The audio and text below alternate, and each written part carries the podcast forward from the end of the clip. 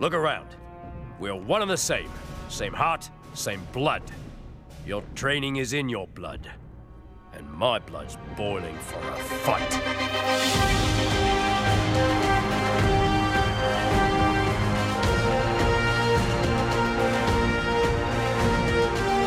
There's over 150 hours of Star Wars on film. This is the Star Wars Binge, where we select, order, and elevate the best 40 hours of the Star Wars canon. My name is Jeff Cook. I'm a philosopher in Greeley, Colorado, and in Chicago, Illinois is the Daniel Mothershed, playwright, comedian, and pop culture enthusiast. That's true. I am those things. My man. How we doing? I'm I, I'm gonna need to change my intro. I just realized because we just had an entire season of Mandalorian drop, and apparently they're not content to do just one more show. They're releasing ten projects. Yeah, exactly. There's over 800 hours of Star Wars on film. Is, Yeah. is, is what we're gonna have. 10 years worth of Star Wars content to watch. I'm pretty jazzed about all this. Oh uh, yeah, it's each each like new little reveal just it's like a Star Wars advent calendar. Just oh, oh, that's in here. Oh my god. It's phenomenal. One of the things that we're going to need to spell out with the Star Wars binge is that this is going to be a great springboard for all those projects. A lot of those projects are going to focus heavily on characters that are set up in Clone Wars and in Rebel. And so hopefully that will become the function of this show for some folks. Hey, you want to get into, do you want to know what they're doing here with Yeah. Ahsoka? It's all set up here in these shows.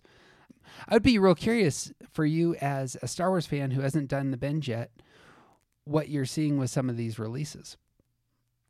I it it's really exciting for me everything that gets rolled out because while I haven't fully done the binge yet, um, tangentially, peripherally, I have heard about so many of these characters just from being immersed in pop culture and having lots of friends who are Yep. real big Star Wars enthusiasts. So you know, I, I knew Ahsoka's name before I had even seen a minute of her on screen, both in the Clone Wars or in in the Mandalorian.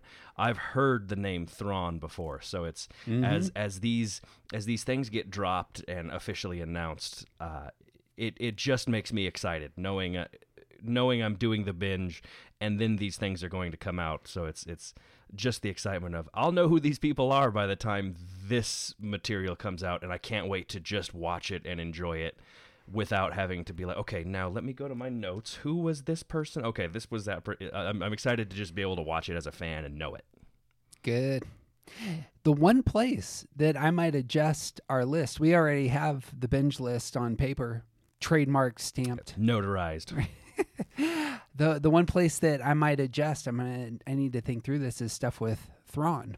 Uh, it looks as though Thrawn's going to be a huge part of what they're going to do moving forward, and so his backstory in uh, Rebels may be quite important. He's he's wonderfully done. We talked about this, yeah, that he's We played did. by uh, somebody famous, M- uh, Mads Mikkelsen's brother Lars Mikkelsen. very talented actor could easily slip into that role. He's got the he's got the body type, facial structure to paint that man blue, and he's good to go. well I mean and especially if he did the voice in the show Yep, he might as well And just he- do it in the in, in real life and he's stellar in the in Rebels. He comes across as a very unique villain. There aren't a lot of villains that are like that. It's a very methodical observer who is a hunter kind of character. He's coming after you in a very scholastic way.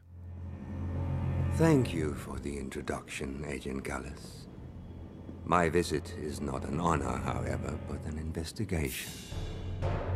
Thrawn. Vehicles Just gorgeous character. ooh nice yeah But we are on the 11th episode of the binge, and we're concluding the Domino Squad arc. As I said before, this is a top 10 episode for me. Just love the hell out of this episode. So many things here, beauty wise, movement wise, have some some real emotional moments here that I just super connect to. I would agree. Out of out of what I have watched so far, this this one is definitely in the top five for me. Uh, it I feel like it has everything you want in a Star Wars story. Yep. You get a great balance of Jedi stuff. You get a great balance of Sith stuff. You get droids. You get the actual spaceships fighting. there's a little bit of everything in this episode Yeah. that reminds you why you like Star Wars because because they're able to do all of those things really really well. It's a good way to put it. This reminds you why you like Star Wars. There's a lot of new stuff that we haven't seen or that doesn't actually even occur anywhere else really in the canon. It's just beautiful stuff to talk about. Anyway. Yep. You know what? I don't have an opening question. We're just going to get into this. Perfect. you ready to go? Let's do it. The proverb is fighting a war tests a soldier's skills, defending his home tests a soldier's heart. Or at least how much he likes his grandmother. yeah. I mean, it it could be one of the two, but you could kind of let that one house go.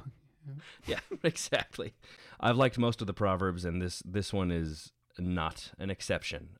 Just purely fighting war feels skillful and tactical, and it isn't until you re- like defending your home really makes you work a little bit harder. It's not just all right. Let's let's go through these steps and put put through the paces of the things that we have practiced. Then it's then it's it, yeah, it's much more important when when it's people at your front door. Reminded me of our discussion in Rookies when we were talking about the hobbits are fighting for the Shire. Oh yeah, That when I when I saw that pop up, I'm like, that's what's going on there. yeah the the emotion the the memories the the everything you're not just fighting to protect nameless people it's you're fighting to protect uh, what you are who you are and and everything that made you that Yep. There are a couple of clones that talk about the passion they have for defending their home. I think only one of the clones that we see in this episode has imagined this moment, dreamed of this moment, has really set himself up for this moment for years. And I see I think you see it. Anyway, but we'll get there. Um, sure hey, the narrator has something to tell us. i'm sure they do Separatist attack! After the destruction of the Republic outpost on the Rishi Moon, which we saw in our rookies episode. General Grievous and Asajj Ventress plan an attack on the planet Kamino, home of the cloning factories. Meanwhile, aboard a Jedi cruiser, Jedi Knights Anakin Skywalker and Obi-Wan Kenobi examine an intercepted message from General Grievous. And we see lots of quick cuts of the battle in rookies, and we're reminded that the separatists hope to destroy the source of all of the Republic soldiers on Kamino.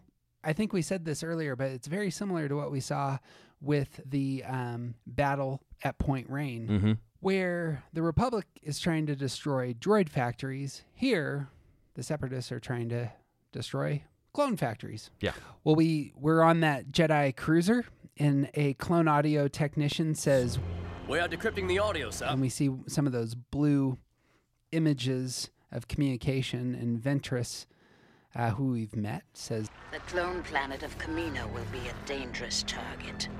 Just make sure you hold up your half of the mission. We must stop the production of new clones if we are to win this war. real clean setup here, strategy, motive. This is what's up. Intercepted message. I like the image of intercepted messages during wars because it's not just, you know, a narrative device. This actually happens in wars Oh, and yeah. often is a turning point. Is there a film or even a historic event that pops to your mind in terms of intercepted messages? Uh, when I thought about this, I the only movies I really thought of were about the building or creation of devices you can use to intercept messages. Yep. Um, there's a it's it's a really independent film. It came out in in I in either 2000 or 2001 called All the Queen's Men with Matt LeBlanc and Eddie Izzard uh, big name wise and Yeah. it's about these British World War II soldiers who who want to figure out how to make these Enigma devices, these coding machines, and they know there is a German factory that is making them. So their mission becomes infiltrate the factory, steal one of the machines, bring it back. Let's figure out how to make it. Oh, interesting. It's it's a war movie, but it's also a little bit of a comedy, and the comedy comes in because it is a factory that is entirely managed managed and staffed by women, so they have to properly train them to pass off as as German women. it's some like it hot for, uh, you know, James Bond fans. Right. Yeah, it's it's it's some like it hot meets Private Benjamin with with Goldie Hawn. Uh, my my favorite of this sort is the imitation game. All of this stuff on Alan Turing, apparently, we have just learned this in the last 30 or 40 years. Like, like this was still very secret. After World War II, no one talked about this because it was still the case that the the British military had an advantage, and so nobody talked about Turing's work, and so he wasn't decorated. He didn't get any awards. Arguably, that man, a gay man in the 1940s who committed suicide early in his 40s because because he was ostracized. And tortured and mistreated. that man saved the planet. Yeah. Come on. Tortured and mistreated is, is likewise. I mean, there's a great Jesus image in the imitation game if you want to read it in that way. Oh, I, I hadn't even thought about that, but yes. Man saves the world and is is tortured and Yeah. M- mocked and broken. right? Beautiful image. But again, we've talked about this that the Clone Wars has a lot of World War II stuff going on. And not that they really go into that with this episode, but I bet these clones are working really, really hard to find separatist messages. And this is one about saving their island. I mean, saving their planet. And that's a thing that's throughout all of Star Wars. We've intercepted these plans. We intercepted some people who knew where this base was. Like it's just it, it's it's part of the DNA of Star Wars. Easy. You have news from Jedha. Come on. An Imperial pilot. One of the cargo drivers, he defected yesterday. He's telling people they're making a weapon. The Kyber crystals, that's what they're for. What kind of weapon? Look, I have to go. What kind of weapon? A planet killer! That's what he called it. Planet killer. The, It's true, the- it's what- in the same way, you know, you should have multiple passwords and you should make them hard to break and get into. The Empire doesn't seem to do a really good job with with their uh, online security. They're like a t- they're like the target of the universe. So easy to hack and get all those all those uh, personal credit card informations. Vader 2020 was apparently not the right password for your Twitter account, is what I hear. Yeah, who would have guessed? The other uh, image that I love just from world history, you may know about this. During the Civil War, just prior to the Battle of Antietam, the Northern forces following a Southern army through Maryland, and some of their, you know, grunt soldiers stumble upon three cigars that somebody dropped wrapped in paper. And they're like, We got these cigars. They were super happy about this. They unwrap it, they're handing out the cigars. This is a luxury. And of course, the piece of paper they're wrapped in are official Robert E. Lee orders for the entire army. Special Order 191, telling how they're going to advance into uh, into the north. And so, buffoon that he is, one General McClellan gets the orders and knows entirely how to destroy Robert E. Lee's forces and chooses not to act on them appropriately and essentially the northern forces tie in this battle where the northern general knows exactly what they're going to do and he still can't defeat them but it ends up being a huge turning point because after antietam lincoln announces the uh, emancipation proclamation That seems like such an unbelievably stupid thing for somebody to do. Like what? uh, Here, use these uh, plans as essentially a handkerchief that you would like wrap something up that you want to keep nice. They're they're very top secret military strategy plans, but I guess also if you want to use them to like spit your gum into, that's fine too. so unbelievably dumb. I, I imagine I have no no knowledge of this, but I imagine that they're like, okay, we're sending out these orders. Good Southern tobacco just motivates, you know, high-ranking officials. Here, here's a cigar. Take your time. Make sure that you get this stuff because it's really important. These are special order Yeah. 191. It- yeah, it's the it's the prize at the end of the box of not very good cereal. Like, oh man, all this hard military stuff. Oh, look at these cigars. Well, there is a meeting of the high-ranking warriors. We see Anakin and Rex and Cody and Obi Wan on the deck of their Jedi cruiser. Jedi cruiser, by the way, is um, Republic lingo for Star Destroyer. It's also Anakin's screen name on on his online profiles. Man, that's how you attract a senator, It really, it really is. especially if you're six years younger than she is. Mm-hmm. Anakin, watching this, emotionally reacts and he says, Kamino. and Rex also emotionally reacts. He says, They're going to attack our home planet. Kenobi, the outlier here, says, The Separatists are taking quite the chance, even considering this. Rex doesn't want to process this mentally. He doesn't want to think strategy. With all due respect, General, if someone comes to our home, they better be carrying a big blaster. I concur with Captain Rex, sir. This is personal for us clones. Anakin just jumps ahead. We'll make sure Kamino is secure. Tell your troopers in the 501st they're going home. Yes, sir. Again, we see motive with the uh, dialogue between Ventress and Grievous.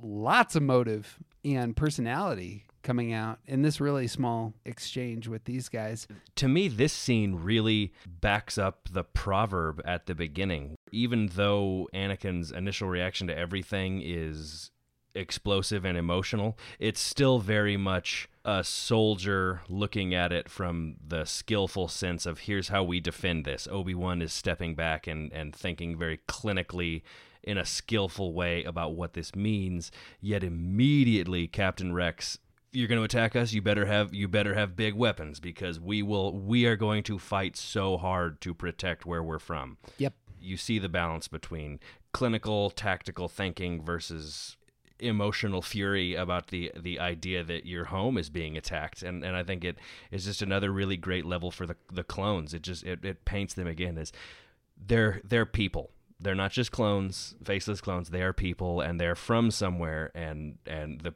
that place and the people who are there matter to them Spot on. it's a great moment Spot on. Kenobi has been to this planet once. He sees it as one of many places in the galaxy that could be defended, that might be a strategic point, and the clones don't. One of the virtues I see emerging in Anakin here that's worth naming because there's so much to criticize in Anakin. and and I do believe me Anakin's never been to Kamino. Anakin is infuriated by Grievous, obviously, but Anakin's loyalty to the clones comes out here. And I think that's really praiseworthy for the reasons that we've mentioned that clones see themselves as dispensable, but not to this character. Anakin cares to say, We are not only going to defend you, but we are going to acknowledge this is your home and home matters. This is this is the first episode that I have seen with Anakin where I have not exclusively just been annoyed. Like you really get to see Yep. some. Le- I, f- I feel like you really get to see some leadership from him. You see some selflessness from him, and and you you see some you see some willingness to look at kind of a greater good from him that isn't just motivated by him and what he's afraid of. So this this one much as much as you and and Josiah predicted is, is one of the things that I've seen that made me go, "Okay, I get it. I'll give him some slack." Anakin, as we all know, is a uh, flawed character. Mm-hmm. Uh, but being able to peer into the virtues of Anakin at points in time really is going to be important for us to care about anything that goes on in the prequel era and will really strengthen some of the stuff that we see in the original trilogy if if they can get there. I think it also validates the proverb at the beginning about testing home testing a soldier's heart. Anakin is exclusively heart. Now, obviously, that plays out in corrupt, unfortunate ways, but you can see you can see how much that matters to him, and that's his starting place. Yep. This doesn't mean that Kenobi's move is a bad one.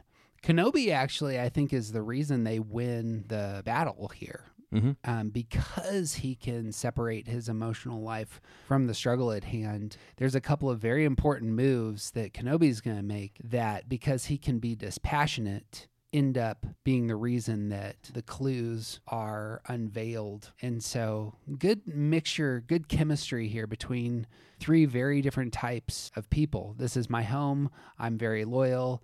We should stop and think about things rationally. Man, that's a good that's a good team. Yeah, and then you throw in the muscle and determination of a of a Captain Rex character. It's perfect. Yep. that's a it's a great group. It's a really it's a really good first scene of this episode. It tells it tells you exactly what you're going to see. Yeah. from all of them for the entirety of this of this episode. What to what to expect and how to expect it. Jump in and we're moving. Uh, there's a cut to Ventress and Grievous talking. Again, at distance, they're in different places. There's a lot of espionage going on Mm-hmm. to set up this scene, both stealing messages and then she has been on Kamino and planting all the things preparing for this battle. All is ready, General. Good. We will attack Tipoca City first. I have the exact locations of both the clone DNA room and the clone trooper barracks. Both shall be annihilated under my hand. Our hands, General. Count Dooku assigned us both this task. But of course, Assassin.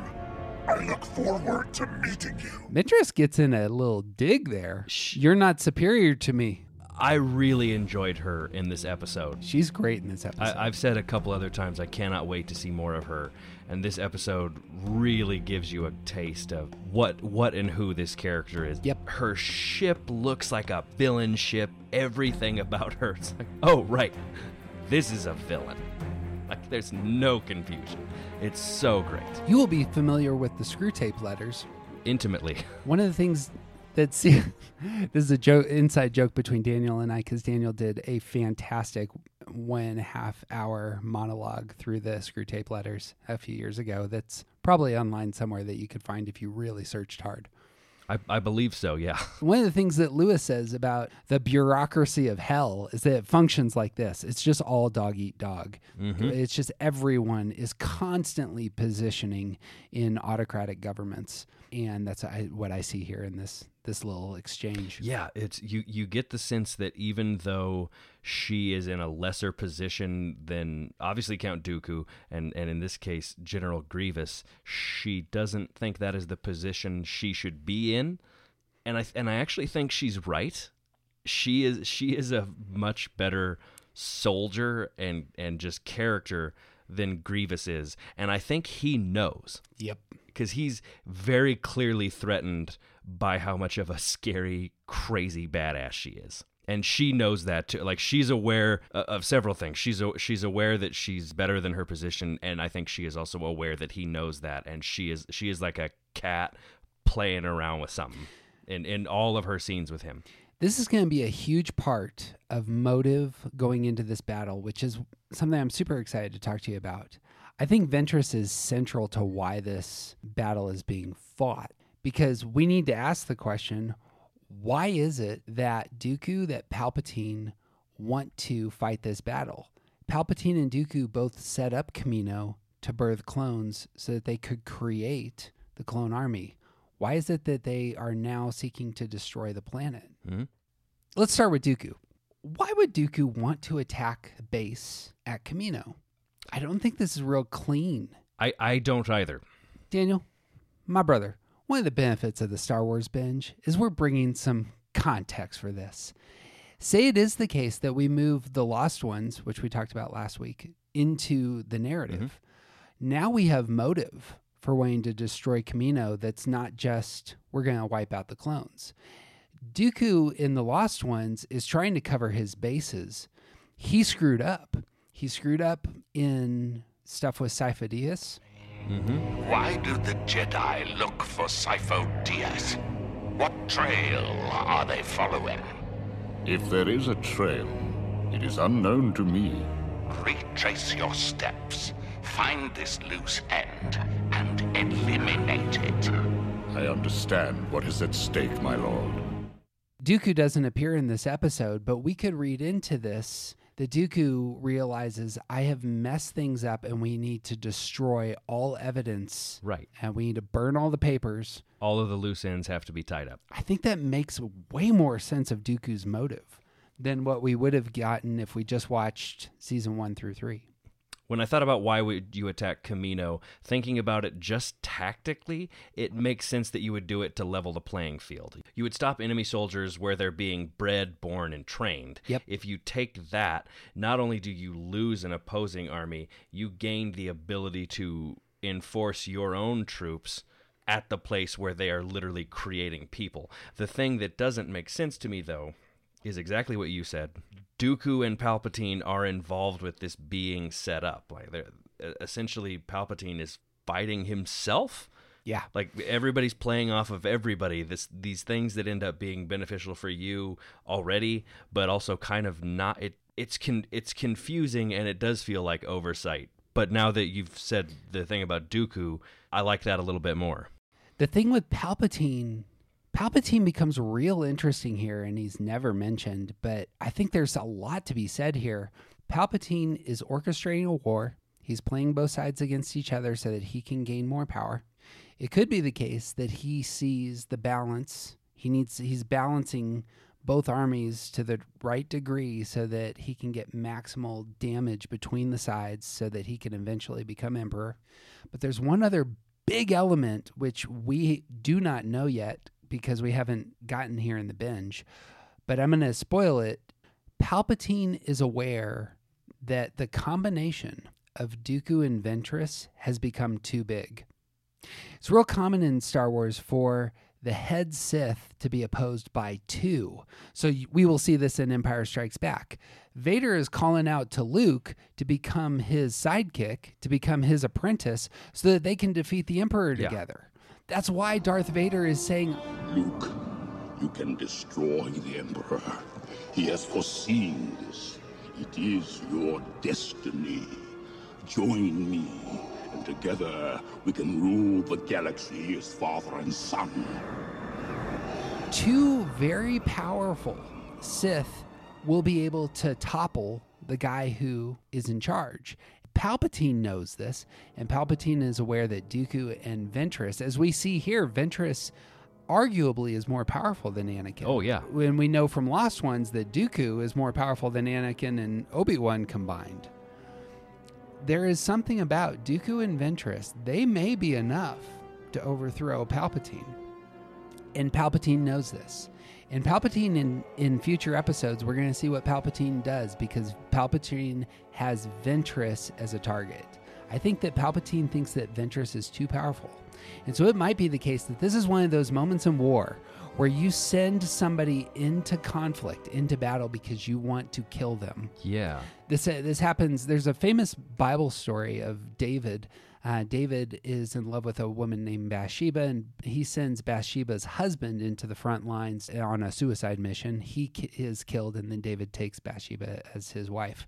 Real similar here. I think this is about killing Ventress.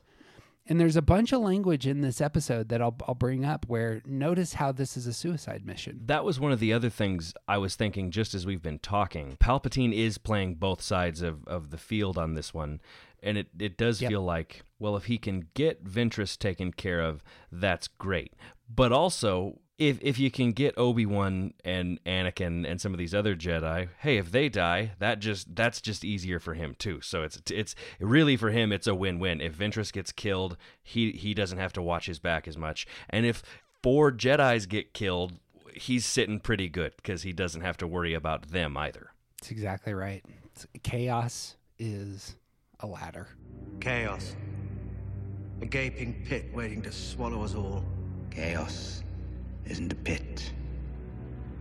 Chaos is a ladder.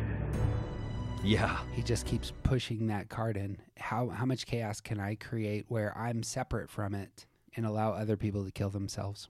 And and I'm become all the stronger every single time. Yeah, because you, you you will have removed opposition without e- ever having had to do anything. Yep. The motive for Grievous and Ventress, I think, are pretty straightforward. Grievous apparently thinks that he will, one, be able to eliminate his foil in their military production. He'll say this at some point get the DNA samples so that he could use it to understand the clone's makeup and look for weaknesses. Why is Ventress fighting this war? I mean, it's the same reason anyone tries to do good at their job, right? You want a raise, you want a promotion, and I think she knows that she is an excellent fighter. Well, if she's better than Grievous, gosh, at some point maybe she's even better than Dooku. And then if she can get rid of him, why not just keep going up the ladder? Like she clearly is a force to be reckoned with. Like she's a great uh, secondary villain who you should be watching out for. That's exactly right. In fact, we're going to talk about secondary villains, but I'll hold off on that for a minute. There is some new hope going on here in my mind.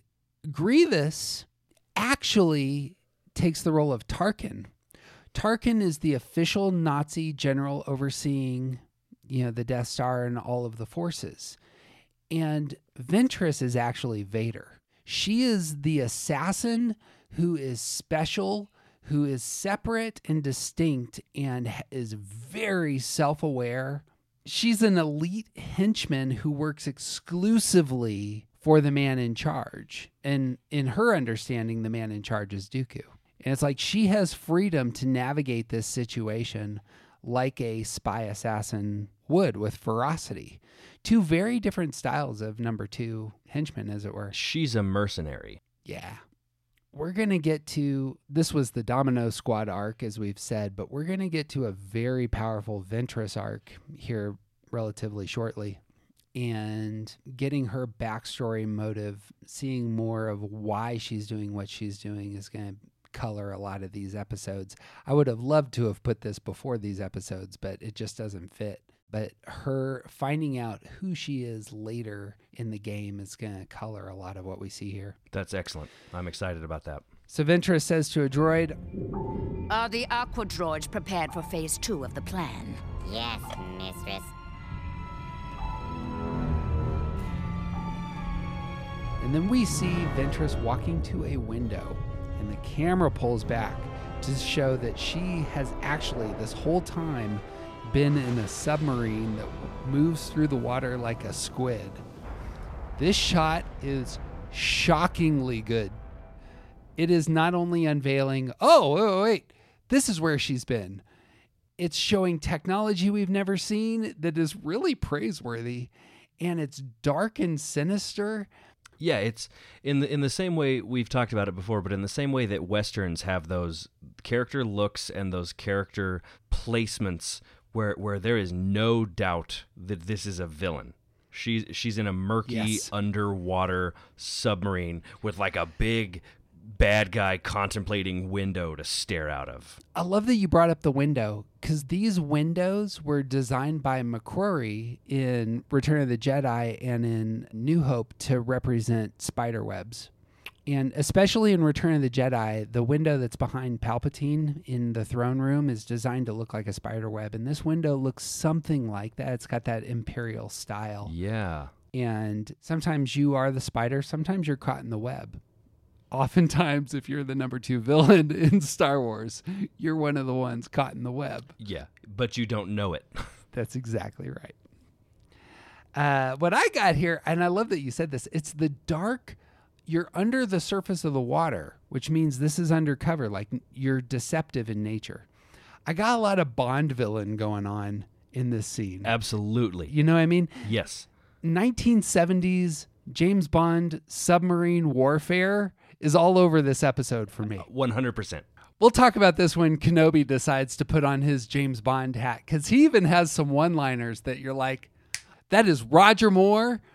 Somebody was watching Moonraker and or whatever those ones with him going underwater are Moonrakers in space, but one of those he drives into the water in his car and you're just like, man, you just trashed that Lamborghini and then all of a sudden it becomes a submarine and you're just Q, like Q thinks of everything.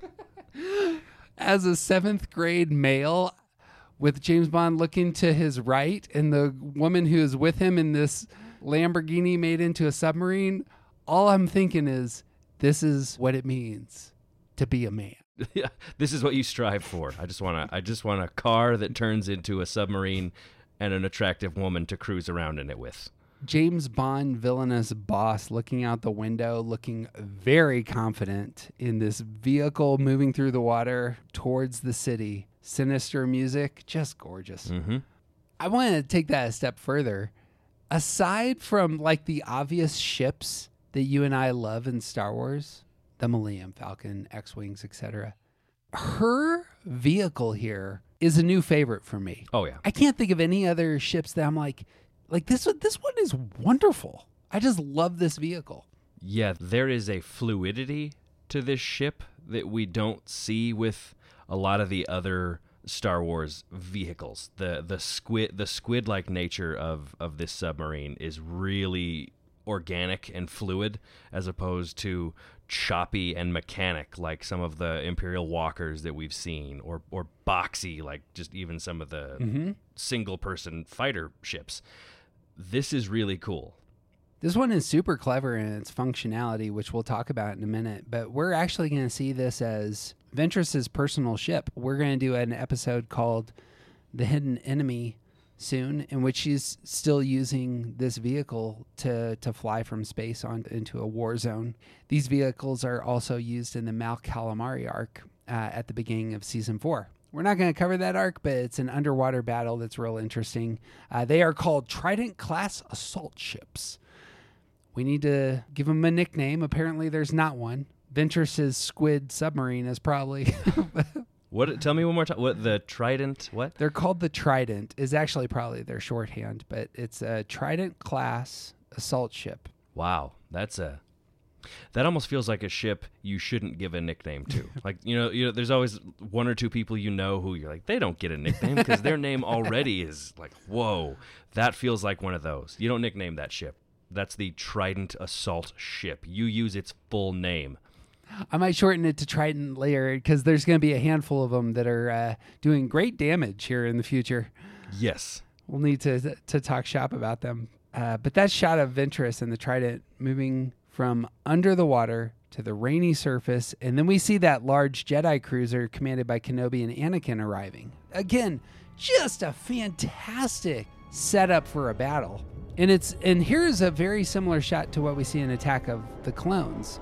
Um, in Attack of the Clones, we see uh, a few thousand clones loading onto one of these Jedi cruisers. Here, we see the opposite. Now they're loading off because the battle is going to be on Kamino in defending this city.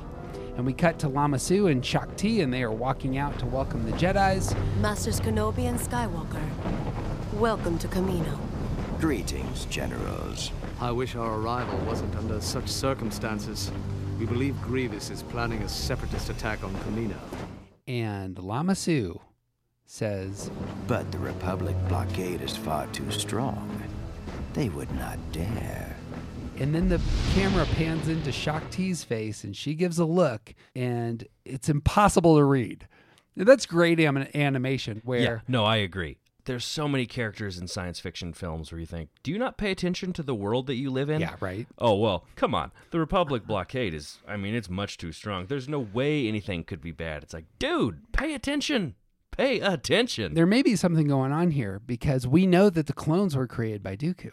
And it has not been shown yet, but we might, if we are putting pieces together, like how is this all working? Lama Su has to be part of that connection to Dooku. There may be some hubris here. You know, this character is filled with pride of saying, my partner wouldn't attack me. My my my separatist ally wouldn't betray me. Oh. Isn't that what's going on here? Yeah. Yeah, it's it's They would not dare. yeah, it's the confidence that having a secret affords you. That's it.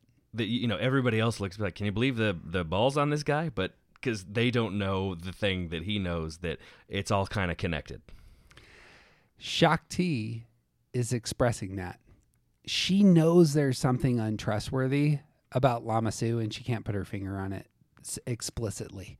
The the relationship between these two throughout the binge is going to be real interesting, especially just if we fast forward to the very very end of the Clone Wars. These two characters are going to emerge again in a very important arc, one of the best arcs um, of the series that kind of is closing out some of the some of the stuff in the Clone Wars. Well, and she, and she her just in and of herself is such a great character. Truth. She she's my favorite of of the jet some of the Jedi masters that we have met so far. Um, just visually, she's a striking character, and uh, the the the choices she makes and the things she does, she she's such a good character. Yep.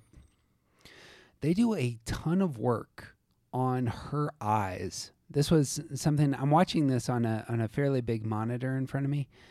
And the thing that kept hitting me is every time that they're animating this character, they do a massive amount of detail on her on her eyes to to showcase her emotions.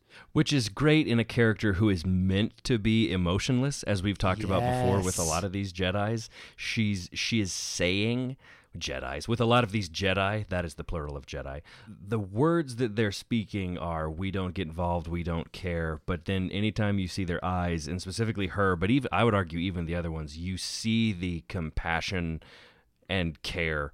It's it's there. Yep. It's again one of those things, just to put a pin in this, all these different very powerful figures overseeing a galactic war with very different motives and perspectives coming into conflict and allowing the conflict to shape narrative. I just love this kind of storytelling. Yeah, it's done very well. It's not quite Game of Thrones where everybody's seeking the same prize, but it's very it's it's World War II-ish. Patton has a motive that's very different from Eisenhower's, which is very different from Hitler's, which is, you know, you can go down the line. Mm-hmm. It creates a fantastic landscape of activities. So we see Fives and Echo walking the hallways together. They are the last survivors of the Domino Squad. And they both now have the blue lines on their armor that represent the 501st Legion. Echo has the Rishi eel blood handprint on his chest. Mhm. Didn't clean that off.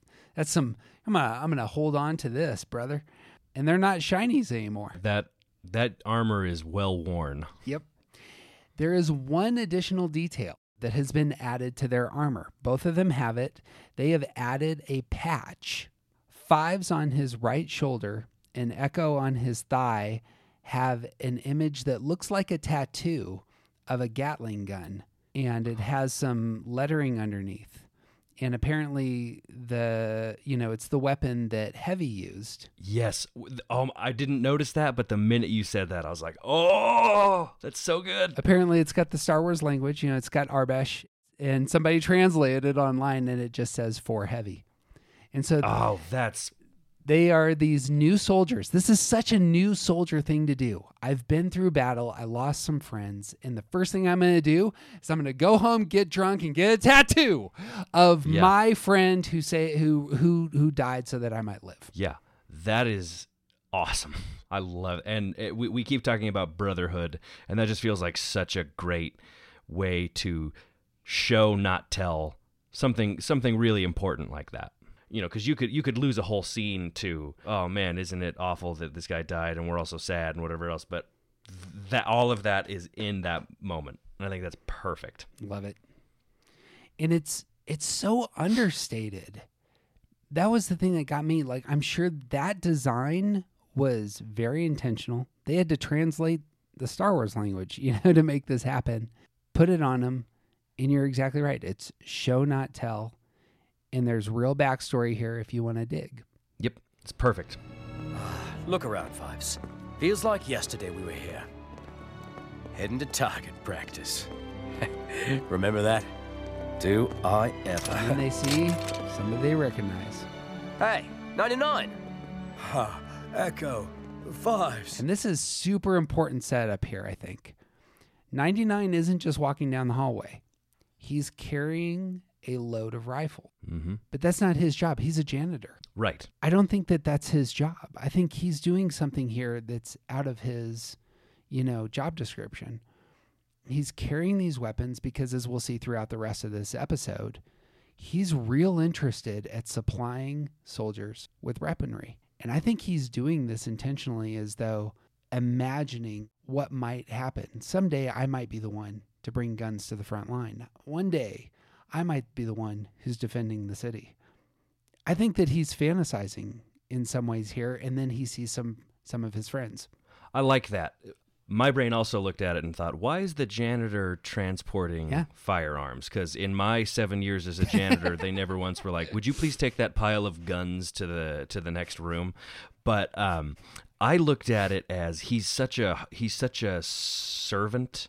Yep. He he has such a servant spirit. I agree. To me, it was much more maybe I'm done with my work. L- let me help with this other thing that isn't my job just because it needs to be done. I'm just here to be helpful because of how much I love all of these people and this institution. So I'm going I'm going to sign up for work that's not my work because I need to serve. I think that's spot on. I think that's 100% who that character is.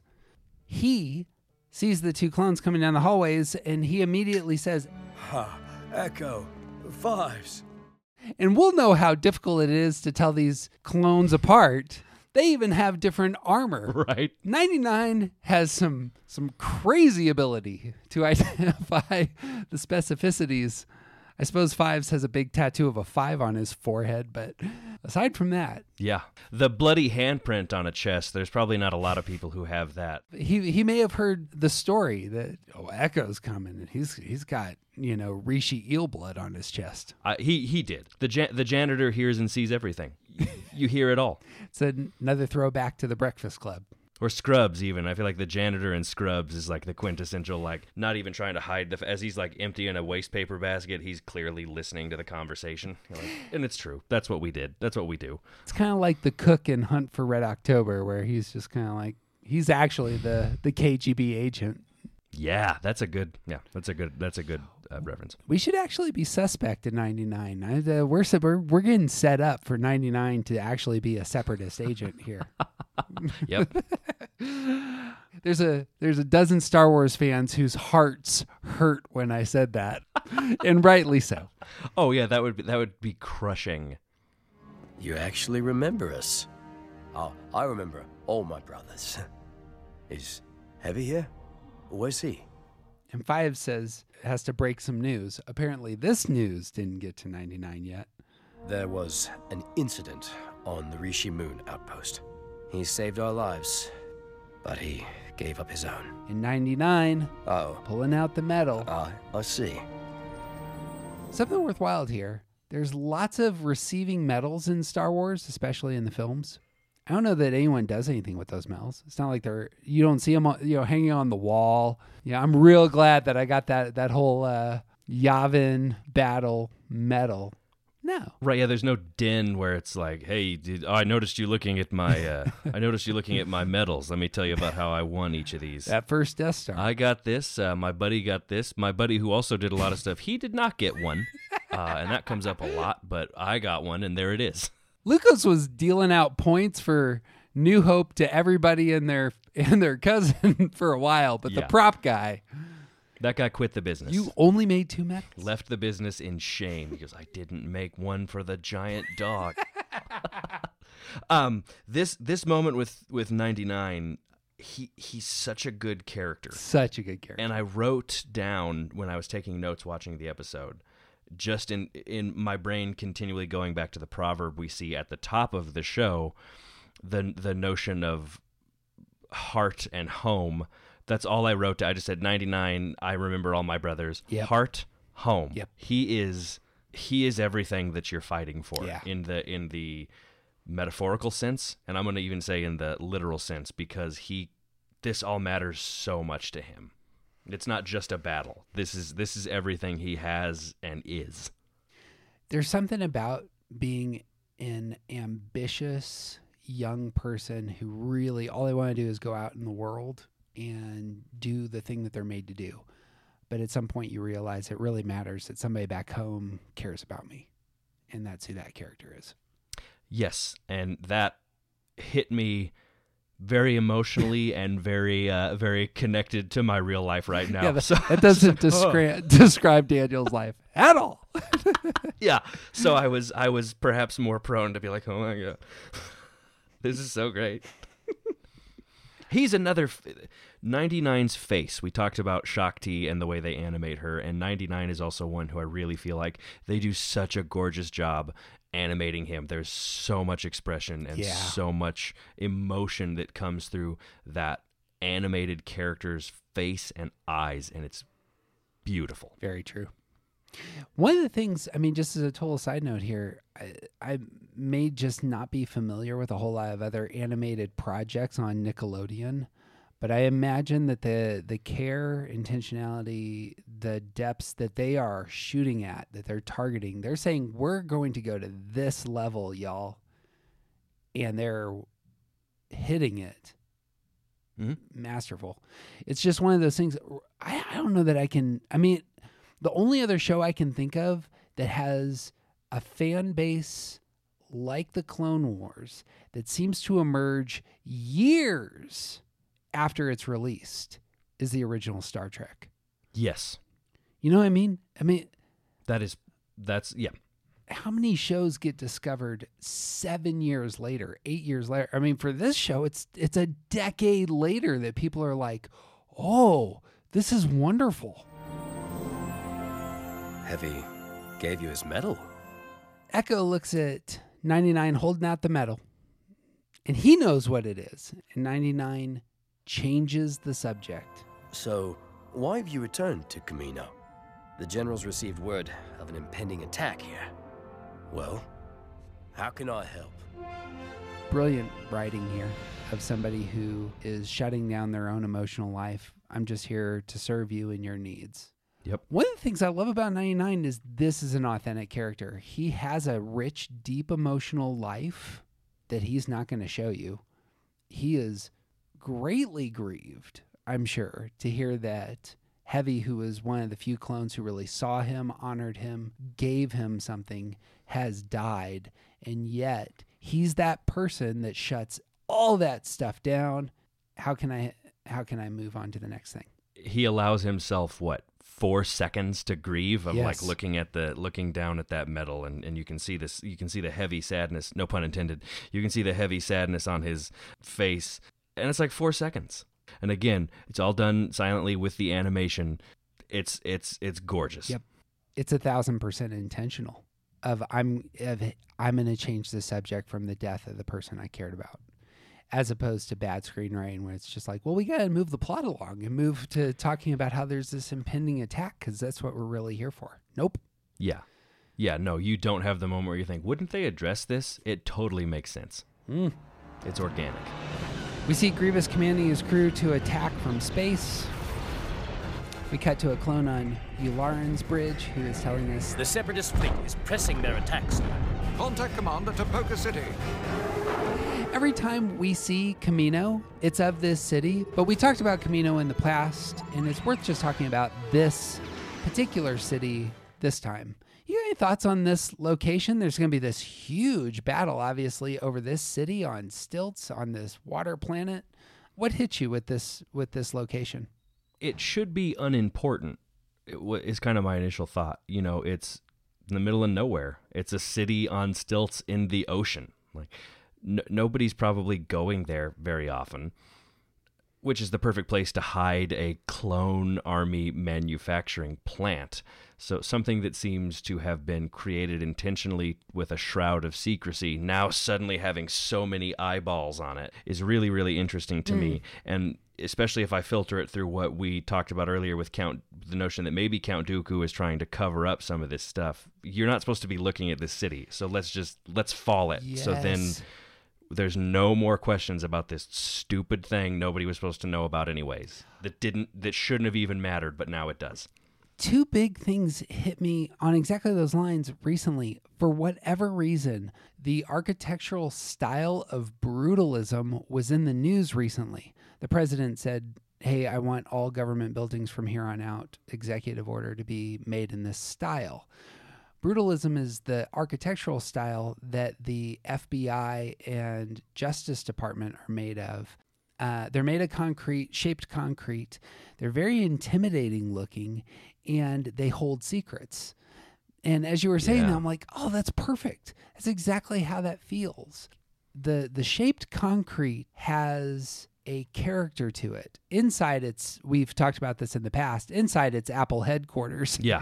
is a very white and bright, and you you feel like you, somebody's going to try and sell you an iPad, but on the outside, we have secrets. Yeah. The other movie that I was watching, I watched Gattaca last night with Kelly, and all of the buildings in that movie are also brutalist in style. Very clean on the inside, very elegant. The dude vacuuming his computer every day. Uh, Mhm. And on the outside, it has this very intimidating concrete facade. Almost a, almost as if to say, look how intimidating this building is. If you don't have business being in here, you probably shouldn't be in this building. Yes, that's the spirit of Kamino. I like that a lot. I agree. We're extra galactic. We're not part of the galaxy. We are the hidden space where nefarious things are taking place under the cover of dark, and yet our structures are very clean and well designed. It creates that spirit, man. Yes, 100%. The thing with uh, Tipoca City, lots of similar imagery here to Bespin in Empire Strikes Back. Those structures in Bespin of Cloud City, the domes that are red in Cloud City and the domes that are gray, real similar. It's a gas planet, a water planet. There's a whole mythology behind how these cities are constructed, but the spirit of the two cities is real similar. Very clean, and there's imperial activity taking place. Yeah, behind the scenes too. I mean, it's it maybe to the outside observer, it's business as usual, but but yeah, there to when you start poking around, it's like there's a lot of shady, shifty stuff going down here. Yep. Which makes the defense of this location as home for characters we really care about and respect real interesting. Yes.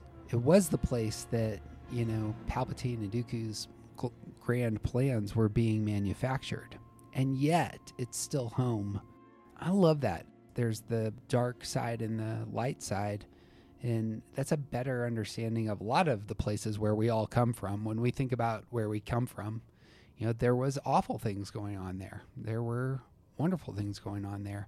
Daniel and I grew up in a city, or I presently live in a city that actually had World War II internment camps in it for Germans and had major massacres of Oh yeah. indigenous people. Well, and and then I mean, even more recently than that, Klan activity. Mm-hmm. You know, I mean, it's yeah, not yeah. There's really great redeemable things and really uh, seedy, shameful things about everybody's home.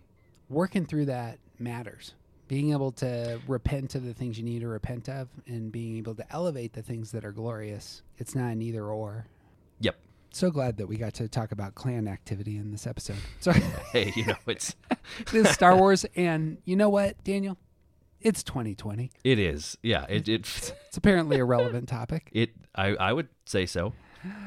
Man, I, I was trying to say that as a joke, and yet it's it's it's actually much more.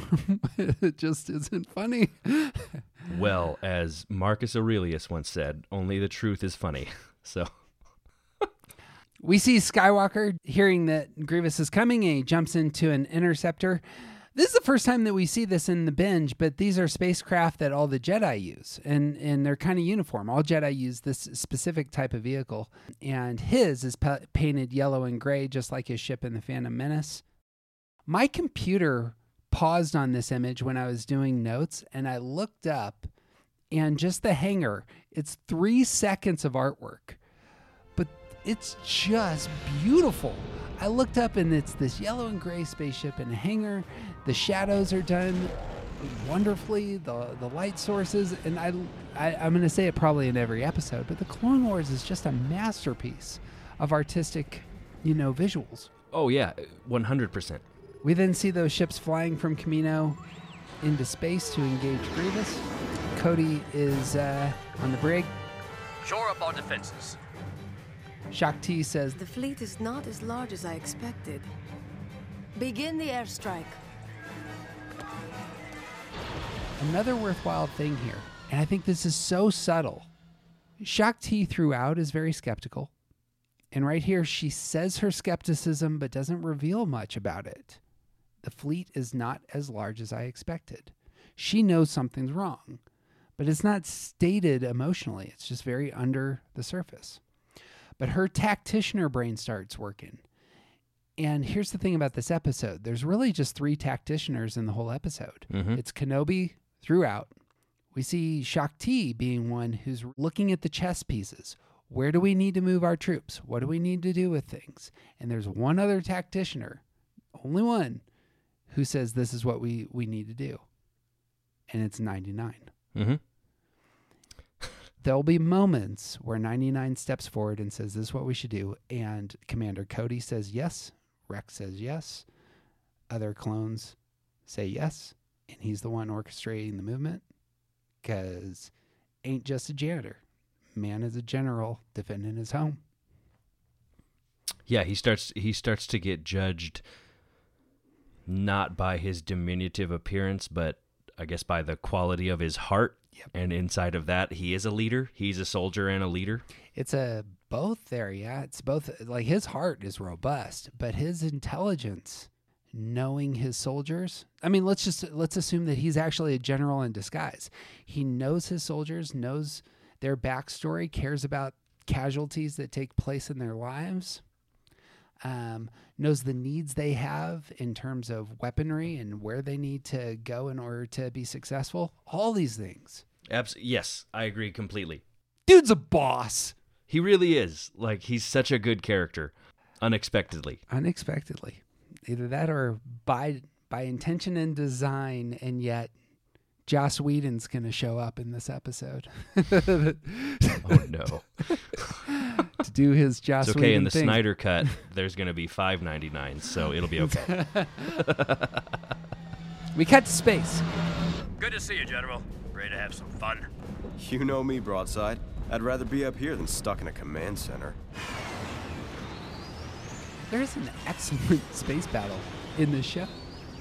Filoni tells the story about his interaction with the guy who's designing this space battle, and he saw the initial cut, and he's like, "Let me show you Return of the Jedi." And he and this artist sit down and they watch how they did the Return of the Jedi space battle and just how much more movement there is, the ways that the spacecraft navigate around larger objects like the Star Destroyers. And Yeah. Filoni's like, you need like 20 times more assault vehicles, as it were.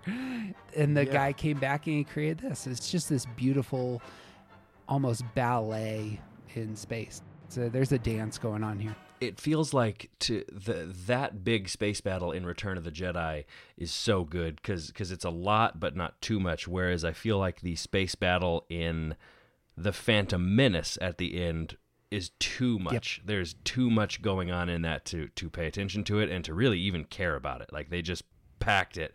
Whereas Jedi Return of the Jedi and this space battle is is pretty phenomenal to watch. Some of that stuff in Return of the Jedi took forever because they're doing it with models. Oh, I, I believe it, and that work pays off.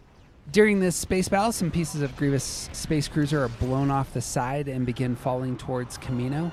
And an automated voice says, Warning, Falling debris. Grievous appears to be sacrificing his transports in favor of protecting his command ship.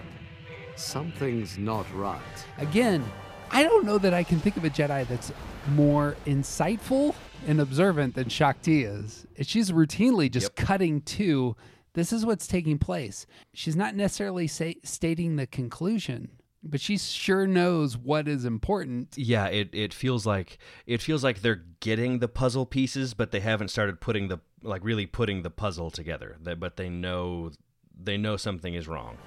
There begins to be the feeling of a chess match, and I really like Shaak Ti and, and Kenobi as a pair. Like that is a partnership that would have been great to have and explore. Oh yeah. But we cut to a droid in Ventress's ship who says, Reinforcements have arrived. Send out the aqua droids to assemble the assault craft. cut to Anakin. Focus on the cruisers. And so movement, chess pieces, people are things are getting lined up. Anakin, all emotion and loyalty. I'm gonna press the attack, Master.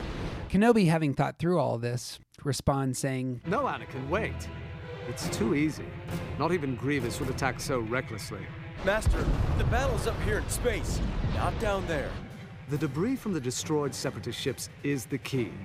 What are you thinking? I think I'd like to go for a swim.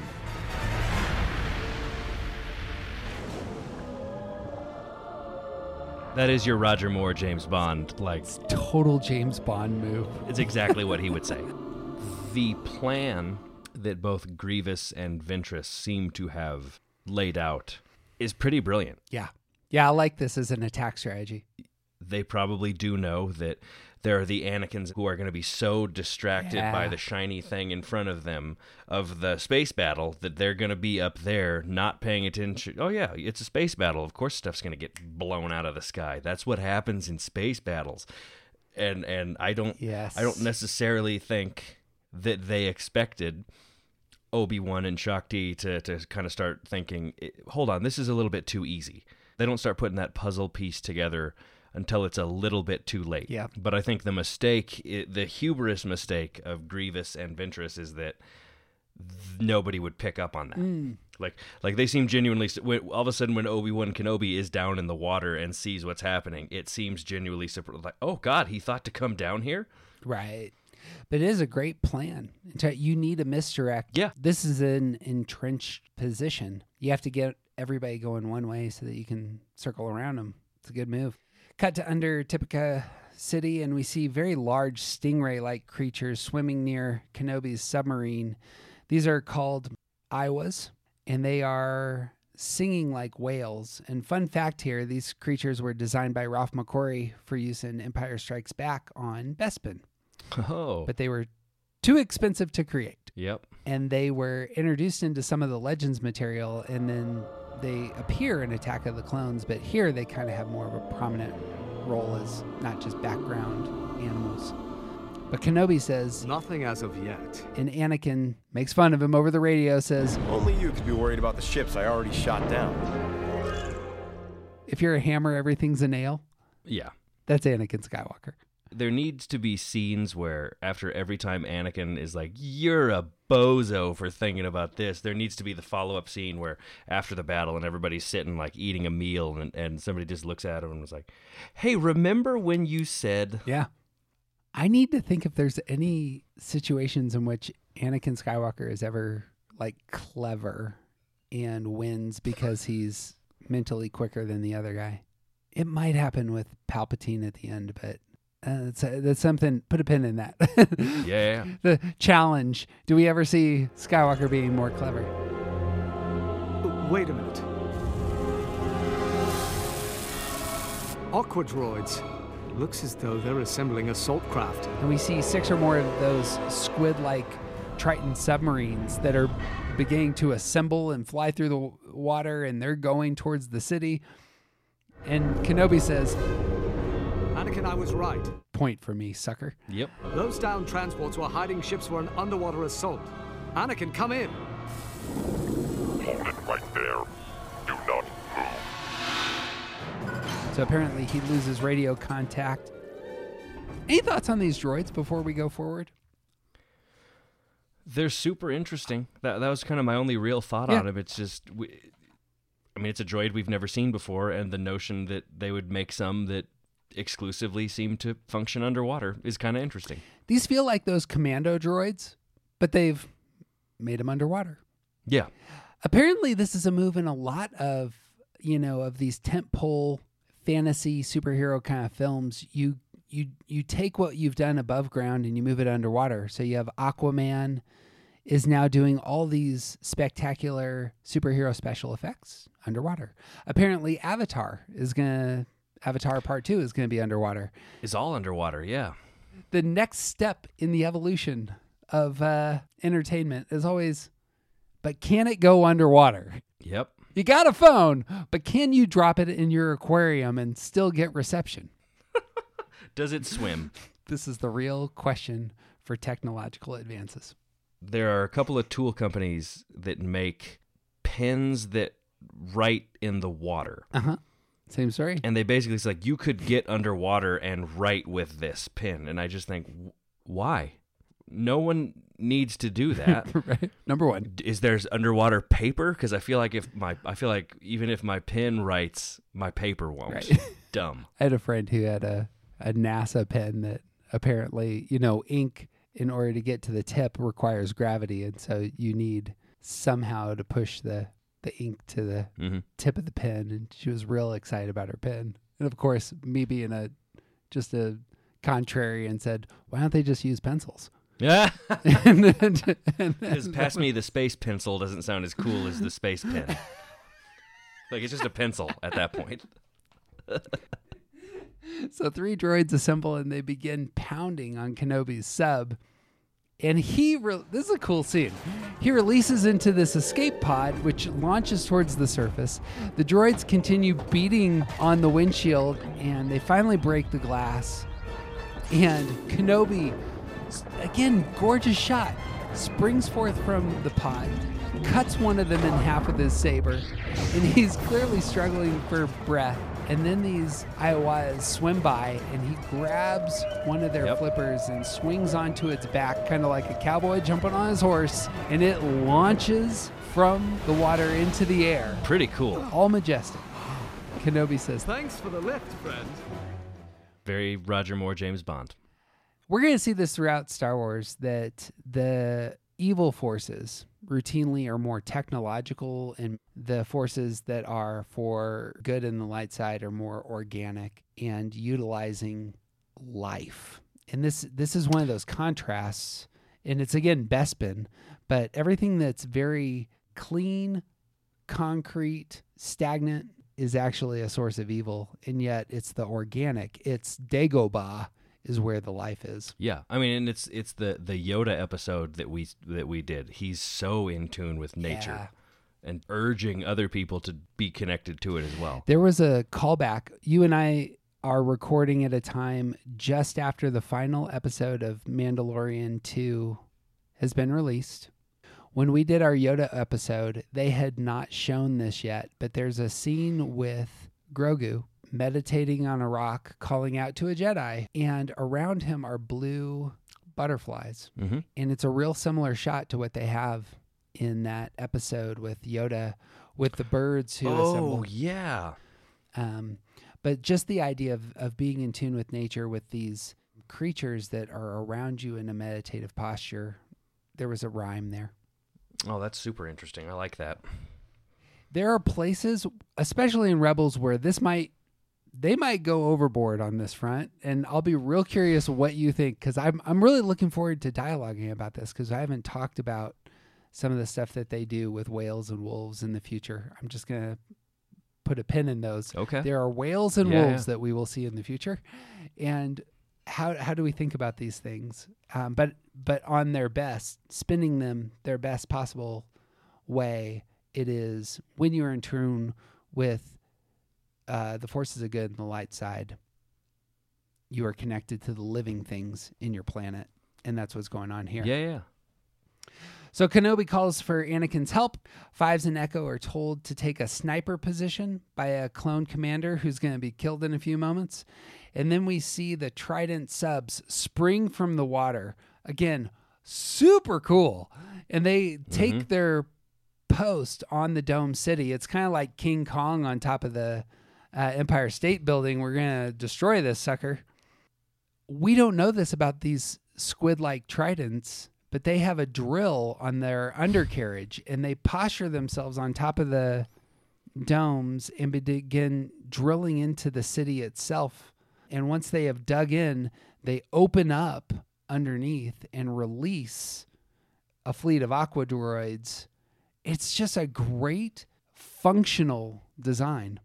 You could not design a better assault vehicle. Yeah. Both in the sense of the vehicle itself can assault something, but then it also deploys tr- troops to lead the assault once it's once it's gotten. It's just a brilliant. It's a brilliant piece of technology. To quote the Joker, "Where do they get those wonderful toys?" When you're going to take a beachhead, you need the tech to get your troops where they need to be. Absolutely. I know the American military forever was trying to design a plane helicopter hybrid that you could like fly and then it would turn into a helicopter so that you could land. Yeah. And then that would allow troops to spill out from it. And apparently like they they they've spent decades trying to develop that technology. I don't know if they have it, but that functionality is really important. It's it's it's the Beechcraft landing at D-Day what what do we do? Right. This is the best we got. We got these boats that can go and just unload our troops. These things drill in, explode. Yeah, they do some serious damage before Yeah. before a single boot is on the ground. It doesn't quite have that Saving Private Ryan feel because you don't have the clones firing back in the, the way that you do in Saving Private Ryan, but but it's clear that they have taken um, a military position and now they're unloading. Yeah. They are creating space, and then somebody cues the Metallica music. Because Grievous comes out and he leaves his ship, and like all second tier villains, he is present and he yells out, Kill them all! Yeah. That's all I could think of was the Metallica album cover. so we see damage and panic in the city. We see cadets running. We see debris tumbling down. Yeah. It reminds me of the end of Lord of the Rings where Sauron's tower collapses. Something very similar happens on the interior of Kamino where the towers that birth the clone connects Yeah. begin to fold and crash into one another in kind of a shattering glass kind of way. Well, uh, it's interesting as as they're falling too. It's interesting because you realize there are lives inside of there too. You know what I mean? Like there Ooh. are clones in there as well. So that was my reaction to it. Of like, wow, that's I hadn't thought about that. that's that's that's some those are some serious casualties happening right here. That's exactly right. I did not think about that. That's a good call. Ventress's trident has arrived and her platoon releases, and she just walks out looking like a boss who is in command and is here to do her job. and and do it very well. Students are fleeing, and then we see 99. And as we did in that opening shot, he is carrying and handing out rifles. And again, I think he has mentally prepared for this moment. This is his time. And he looks worried, but he is courageously moving through the blaster fire, and he is supplying soldiers what they need. And the clone commander looks over and he says, 99, get out of here! And he's immediately hit by a blaster bolt. This is no place for you. and then he gets shot in the face. And of course, you and I and all the other viewers know this is exactly where 99 is supposed Yep. to be. He he is he has thought about this for his entire life. Thoughts on underestimating this character? Yeah, everybody's doing it, and and everybody is wrong to do it. Yep. Nobody expects that the janitor knows how to accurately choose weapons for war or or or encourage and lead other people. They just think he's only he's only good for cleaning up messes. The only letdown in this whole episode is one of the last lines when they're talking about 99's legacy and they don't go far enough. Mhm. It's to go back to Alan Turing. These are the ones who actually win the war. Yeah. The people you don't think people want to see on the front lines. In the case of Alan Turing, a, a, a gay man. In the case of 99, sort of a misshapen mistake. Yep. The people you don't think people want to see on the front lines are the exact people who are going to try their hardest and best for you and, and be the reason you win. A few summers back, my family and I stayed a couple blocks away from Arlington National Cemetery and the Tomb of the Unknown Soldier. Mm-hmm. You'll know this the tombs are above ground. And apparently, it was the case that people would go there because it was so beautiful and have picnics next to this, uh, next to these graves. And the military decided that was unacceptable. And so they posted a guard. Mhm. And they said, We're, we're going to have a guard who makes sure that people don't have picnics here. Well, the pomp and circumstance that surrounds that space now is glorious. They have a 24 hour a day, seven days a week, 365 days a year posting of the best soldiers on planet Earth who walk in front of those graves and say to anybody who is around them, You will remain silent and respectful in this space. And anytime that people, dignitaries from other lands, come to our country, one of the places they go is there to lay wreaths and to celebrate. A buddy of ours, the great Craig Bassrich, and he serves presently at Arlington and, and plays. And they have specifically recruited a trumpet player who's one of the best in the world to come and simply sign off the, the day to announce Yeah. this person matters and we don't know who he is. That's 99. You know? Yeah. Soldier who is worthy of esteem and honor may not have all the stars, may not ever be known in future Star Wars episodes, but is a symbol of everything that is best and most noble and honorable in the clones. I love that. Kenobi says to Anakin, who has joined him on one of the big landing platforms, There aren't enough droids here to capture the city. They're trying to distract us. Go protect the DNA chamber. I'll deal with Grievous. Got it. Again, the tacticianer, reading, understanding, and reacting to their moves. We see hundreds of droids approaching the city from landing platforms and fives and echoes hitting the ones they can from a sniper position. The captain called this a dangerous spot. and assigned these two clones to go take it. And then, of course, we see 99 coming from the back into this danger zone, and he's got We can beat these guys. weaponry. He approaches his brothers and says, I, I brought you some ammo. Fives, real interesting here. Is there a better spot than this? A better defensive position we can take? What do you call the person who you're asking for military advice from? A, a, a general? A commander has been shot in the face and killed earlier. They are placing 99 into that position. and he's and he's the perfect person to do it because he goes all over those those buildings. So who who would know Yep. better than him? Echo then says, Droids behind us. Again, the general steps forth, points to the tool that's required here. He says, Grenade! Fives looks over, grabs a thermal detonator, throws it at the droids. Thanks, 99. Good job. Look out! There's more! Clones turn to fire, but it's young people who are coming through the smoke and they're Cadets, what are you doing here? We got separated from our group. Where were they taking you? The barracks. Oh, I know the best way there. great little scene here. Yeah. The the th- the thing they established that he wants when we first meet him, he's getting it now. Talk about that. He is getting the opportunity for greatness thrust upon him. To to use that old quote, the idea of some men are born great, some people achieve it, some people get it pushed onto them, and that's what that's what's happening here with him. Like he was not born great. If this hadn't happened, he wasn't going to achieve anything great. But in this situation, it gets literally pushed onto him by his friends. There's a movie with Tom Hanks about him as a airplane pilot. Sully. Yeah, the Hudson, the Hudson, yeah. One of my favorite intros to a book uses that historic moment as an illustration. Apparently, Sully is an older pilot, Mhm. takes off from a New York airport, is flying over the city with hundreds of passengers, and it's one it's a one in a million kind of situation where he hits a flock of Canada geese that destroy all of his engines.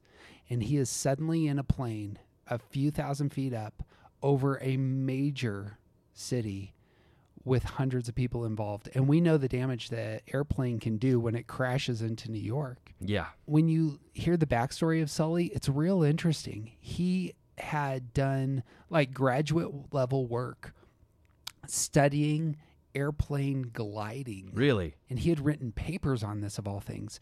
So he's over the city. He decides not to try and return to the airport. He decides instantaneously, I'm going to try to land in the river. And he knows enough about the geography of the on the ground. The river is going north and not south. So I'm going to have to bank the plane so that I can go with the current of the river and not go upstream because if I go upstream, the the river will be going too fast and the plane might start to tumble. But if I go downstream, I'll be going with the current and that will allow the plane to land more cleanly. And so apparently in and you'll know this from the movie, like in the space of 50 seconds, they do about a thousand things that prepare this plane to both bank, to get in the right position, to get the nose up, to get all of the things that might allow water to get into the plane to be shut. Um, and and Yeah. he lands this plane in the river, brings it to a stop, gets everybody out. Hero that he is, once the plane has landed, he goes up and down the aisle making sure everybody has gotten out. Gets onto the last boat, and the lady next to him, they were flying to Florida or something from New York, and she didn't bring a coat. And the hero that he is, he took his coat off He and put his it coat on off. her- on her. Yeah. And he starts asking about passengers and the total number that got saved. Dan, I need to know who's hurt and how badly, and I need it now. 155. That's my number. That's passengers and crew. Okay. Who are you? I'll answer that question when we counted 155. All right. And if you've seen the movie, the heartbreaking scene, I mean, that just crushes you is is when uh, you know an official from the airport department of you know national transportation or whatever comes in. He says, The union is pulling out all the big guns today, huh? Talk to Dan Brissilli. Got a count? 155. and he just he just breaks. 155. It's official. 155. 155. Yeah. greatness thrown thrust onto somebody. You know, it's like prepared his whole life, and then you got two minutes in which everything that you've been preparing for this whole time all materialize, and and you do your job, and that's ninety nine. And not only that, I mean, not only does he do his job, he arguably lives more life, you know, in that two minutes than he has his in, his entire actual life. He's Yeah. he has lived more in these brief moments than than 99 has in in the entirety of his life. It's great. Brings a lot of context to his last words, which are I'm a soldier, like you! This is what I was bred for.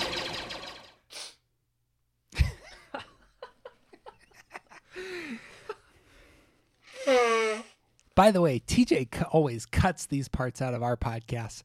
Our podcasts are way more emotional, but like I'll, oh, I'll Oh, be yeah, crying about my mom, and he's he's writing down notes. Minute minute twenty two. Delete. We'll see if you survive here, Sully. Well, we cue the Metallica music again, and we cut to a dark red hallway.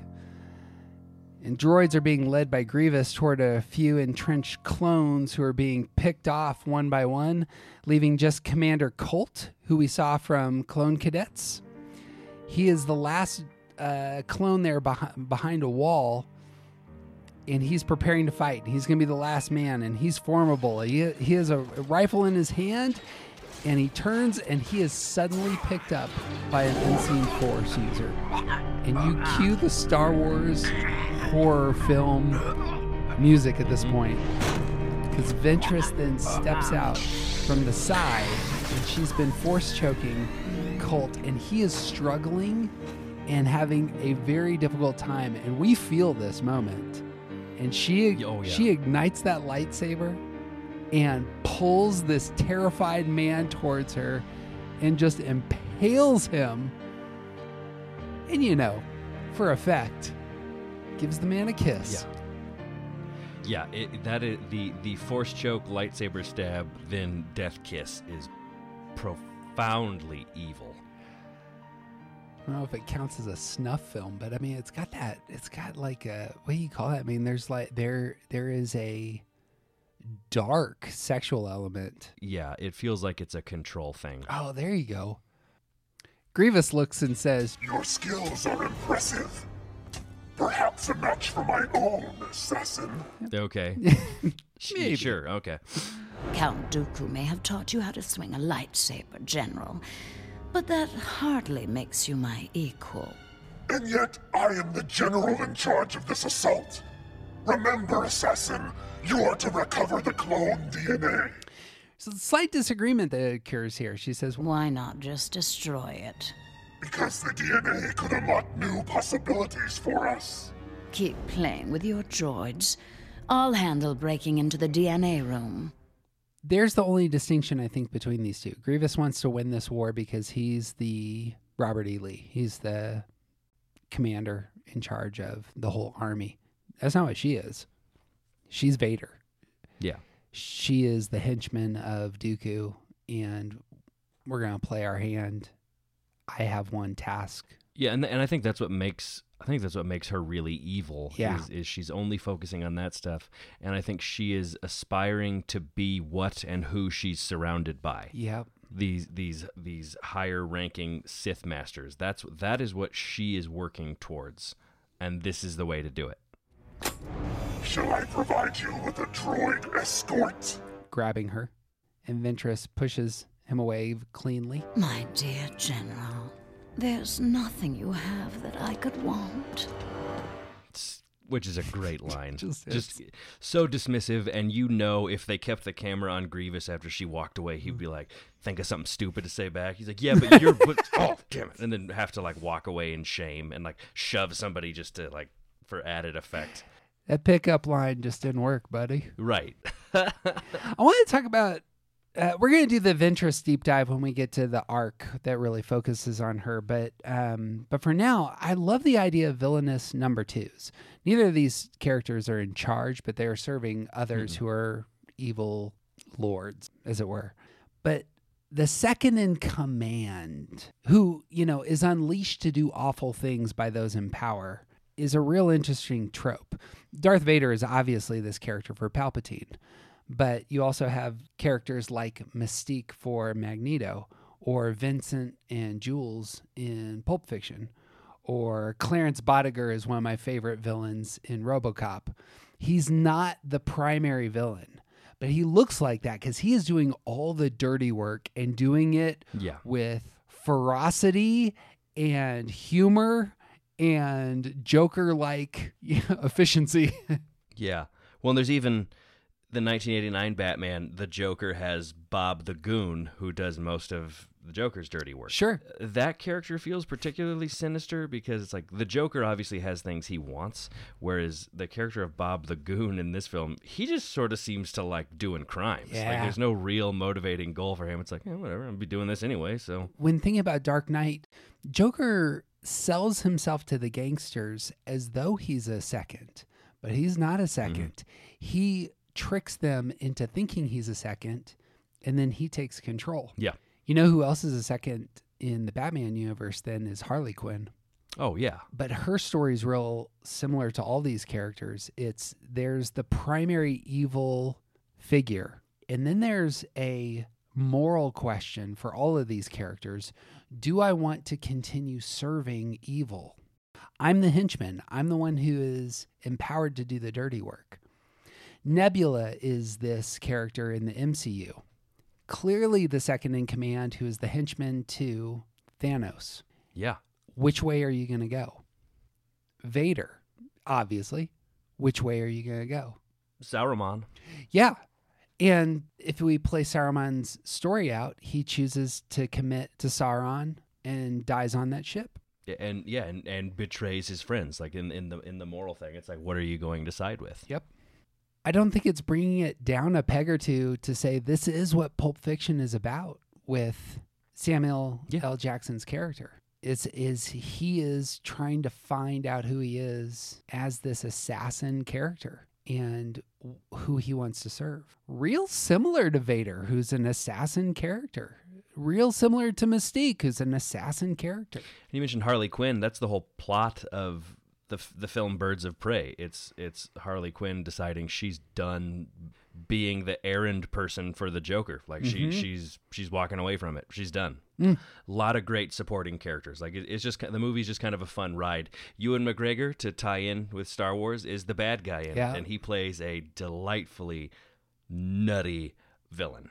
Man, I was so let down by uh, Suicide Squad. I don't think I haven't been properly let down by a movie like that for a while. I think everybody was let down by Suicide Squad, including the people who were in it.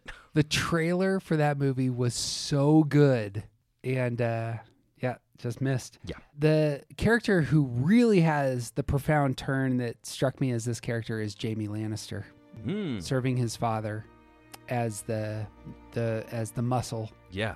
His father who is compelling him further and further into this dark selfishness of serving family and family alone. And Lannister, knowing there's higher moral ideals that he wants written down in a book somewhere. That's that's the the two choices in front of him. And these characters have Yeah. that. That's a that's a really good one. And of course Kronk from Emperor's New Groove. Just Patrick Warburton. That guy can do no wrong. Love this kind of villain.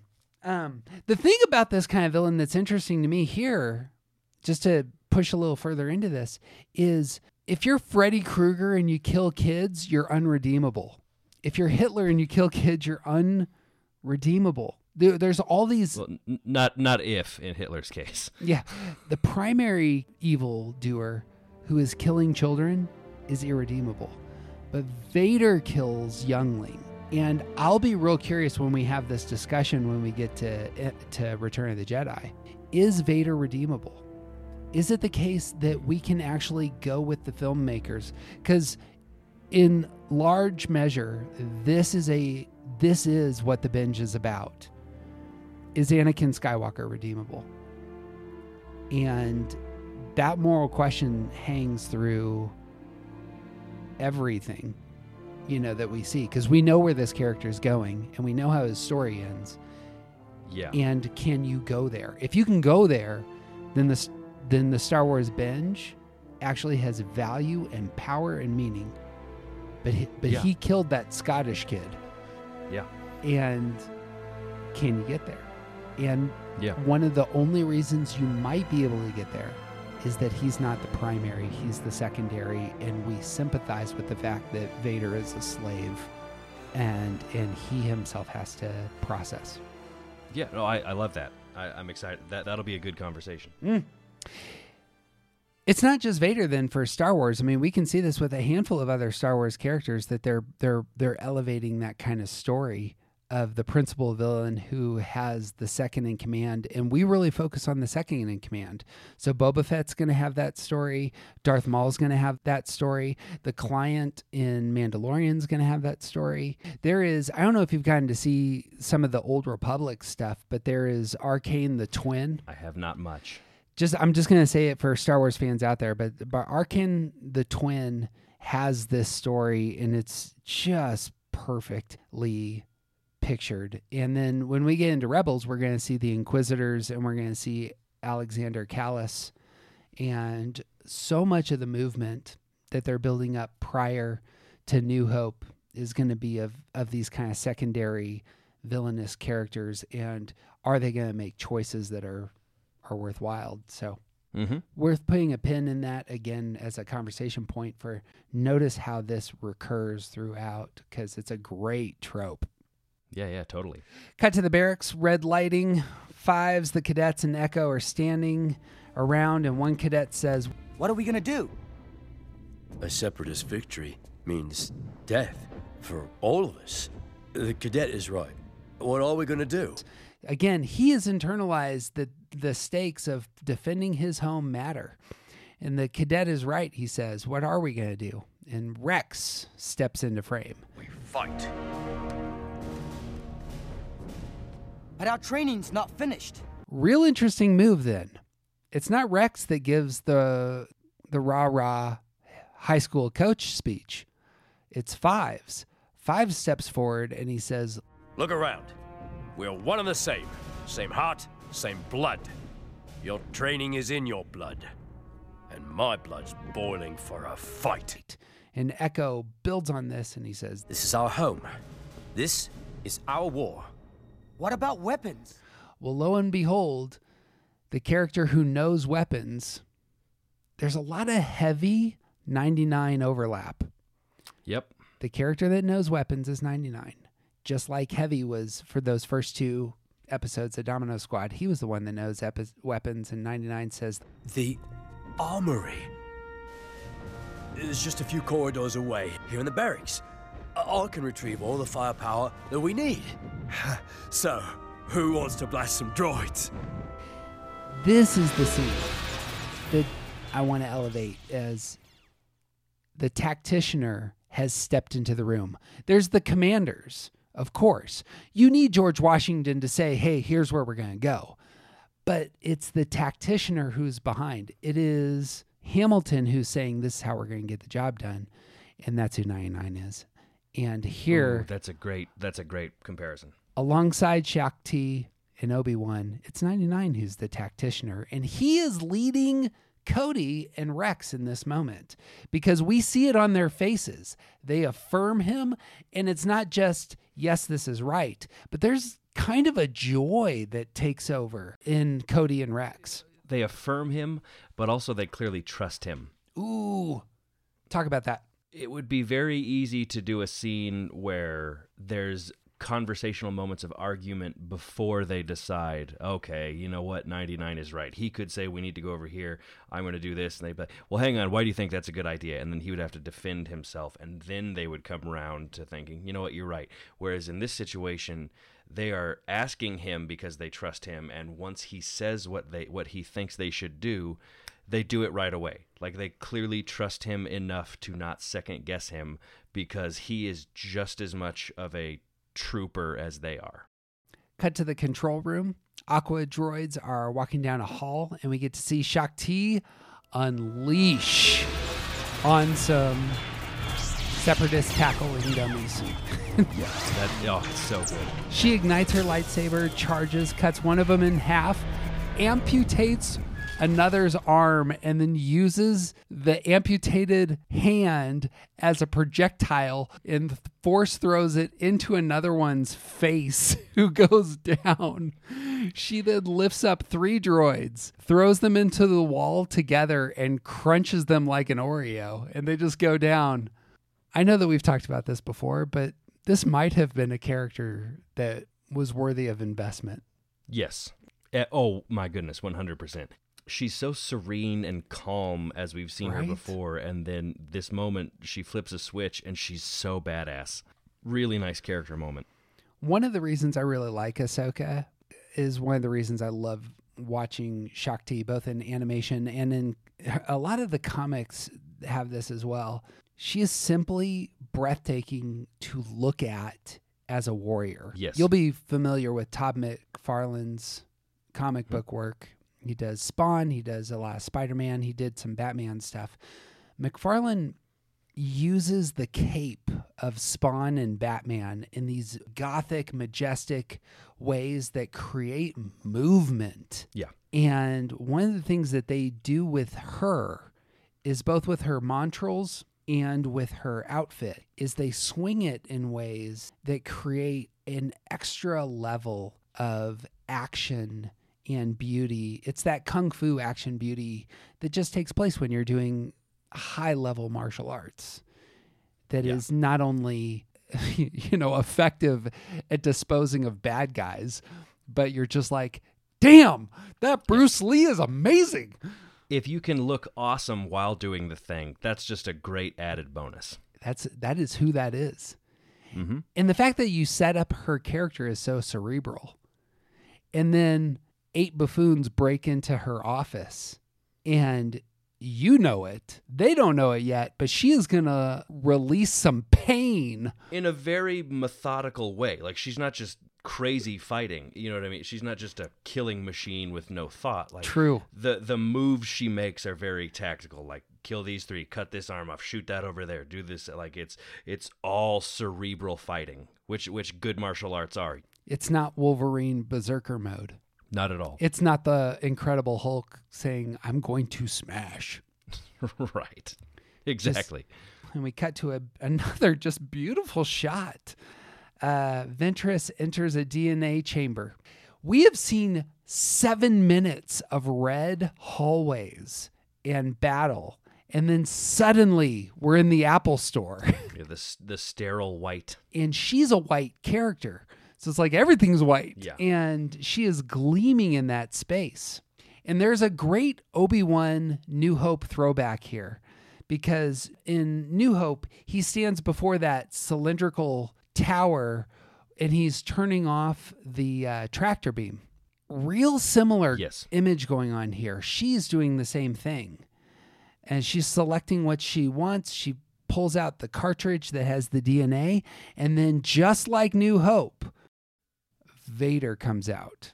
Anakin comes out. Li- yeah, li- I was gonna say literally. And now we're going to have a fight between those two characters. I love that rhyme. And you know it's a rhyme because I'll say this later, but they use the same uh, sound effects for the lightsaber battle.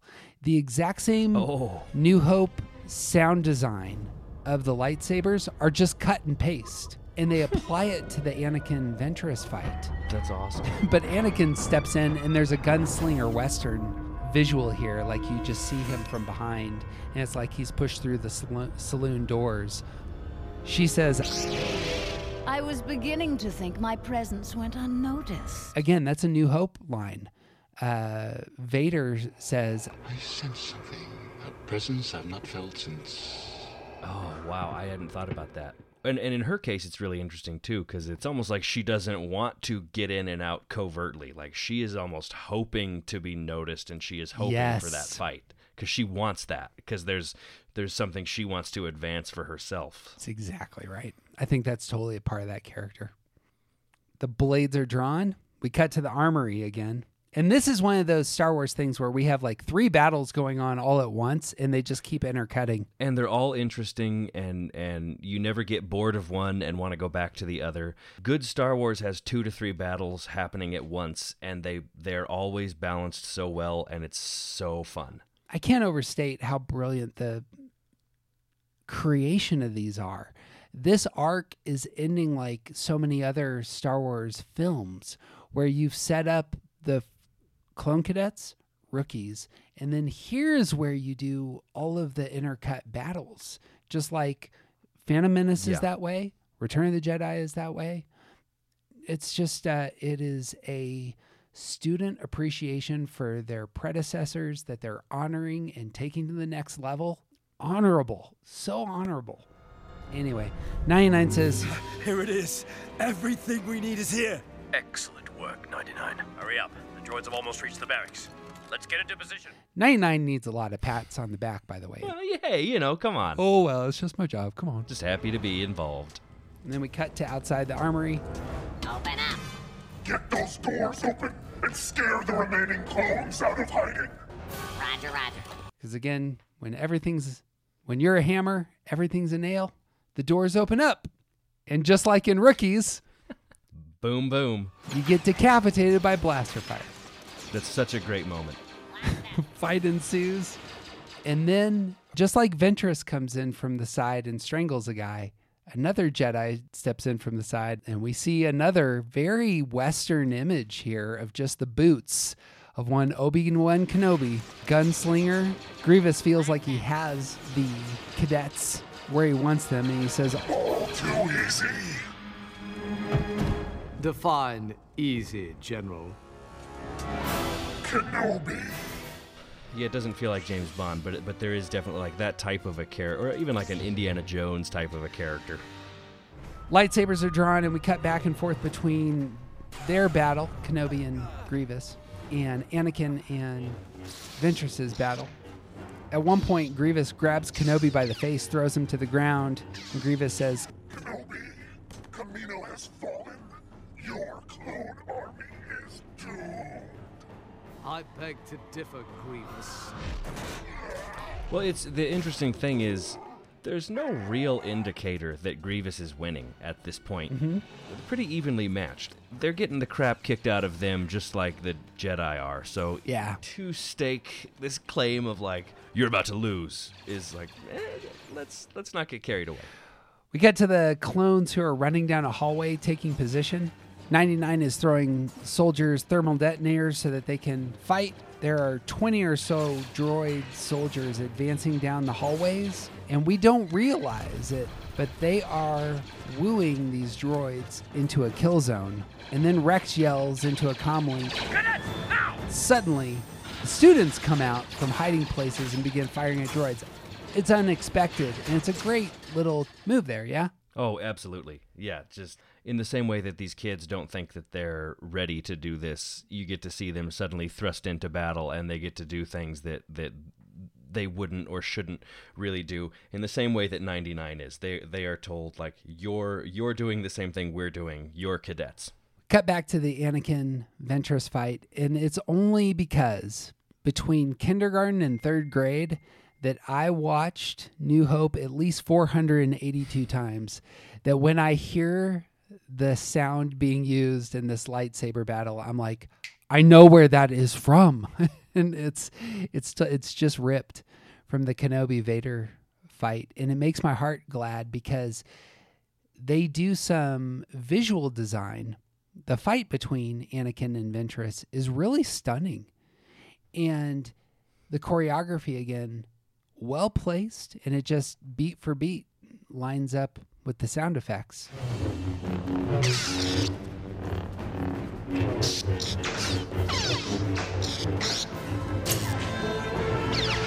And then we cut to the clones again. All this cross cutting. But we cut back to the clones in the hallway, and one of the great scenes in all of Star Wars canon. I may have jumped too quickly into that. I love this scene, and it is one of those scenes that is a easily a top 20 for me, if not higher. Maybe I'll create that list someday. Yeah. But Rex takes a grenade from 99 and he tosses it to Cody.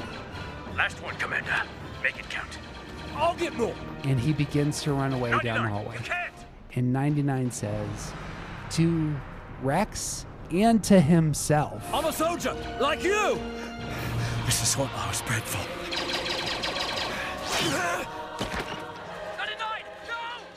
fantastic last line. Identity all over this. Self understanding all over this. Culmination of character beats, plot, all all in that all in that line. Just gloriously put together. Yeah, and it's yeah, I agree. This is the second time in this episode that 99 dismissed those in command to do what he thinks is right.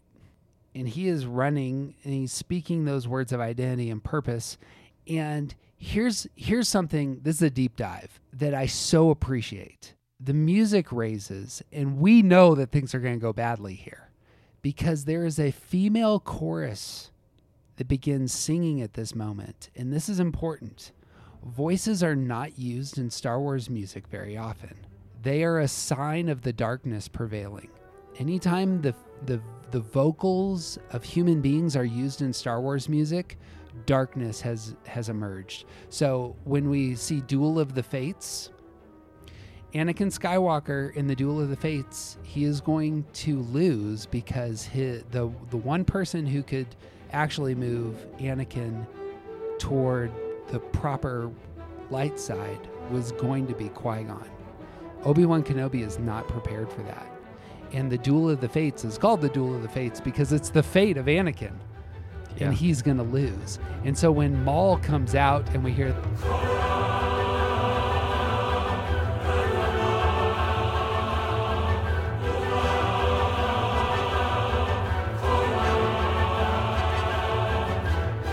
That's bad. And, it's, and it's striking, and immediate you immediately get a very visceral, emotional reaction to hearing it in the, in this scene and in that scene, um, and it's used to great effect. The darkness is here. Mm-hmm. It's not just that the Sith are being unveiled, which they haven't been for obviously a long point of time, a pre- period of time, which is part of that. But it's also that the darkness will prevail. The Emperor's theme is colored with voices.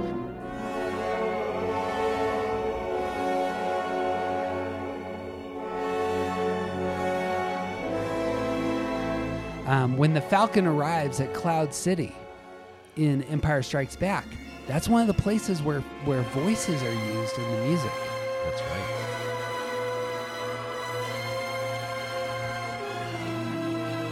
I'm doing the deep dive here just because it's so profound. How many times voices are used to showcase this is when the darkness is winning?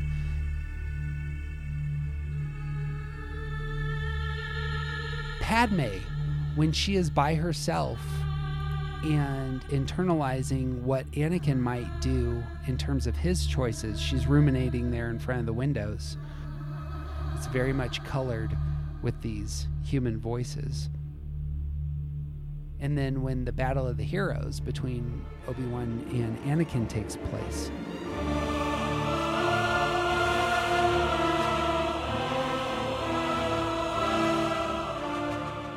it's this beautiful thread that just runs through all of Star Wars. And we see it here. You can't! I'm a soldier, like you! This is what I was bred for.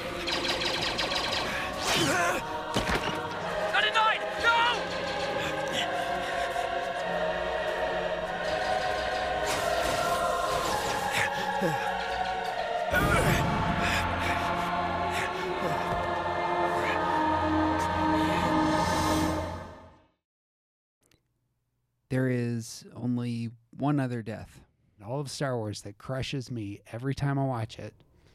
Um, which, for those of you who are in the know, it occurs in somewhere near the end of Rebels. But this character, bravo! Yeah. He was in three animated episodes on Nickelodeon. Yeah. And our affection for this character is just off the charts. and to see him yeah him him running off to his to his doom being shot, getting up, still running. Our realization and his realization that he is a soldier is beautiful and classic, and and he gets essentially he gets the hero's send off, and Yeah. and in uh, in doing so, whew, sorry, here we go. Uh, in doing so, he gets acceptance into the brotherhood that he's always wanted to be in. Like this Yeah. is like he's fully embraced by that, and he's and he's home. I'll think about that one. That's a big word. Yeah. One of the last notes here is there seems to be a callback to the death of Heavy.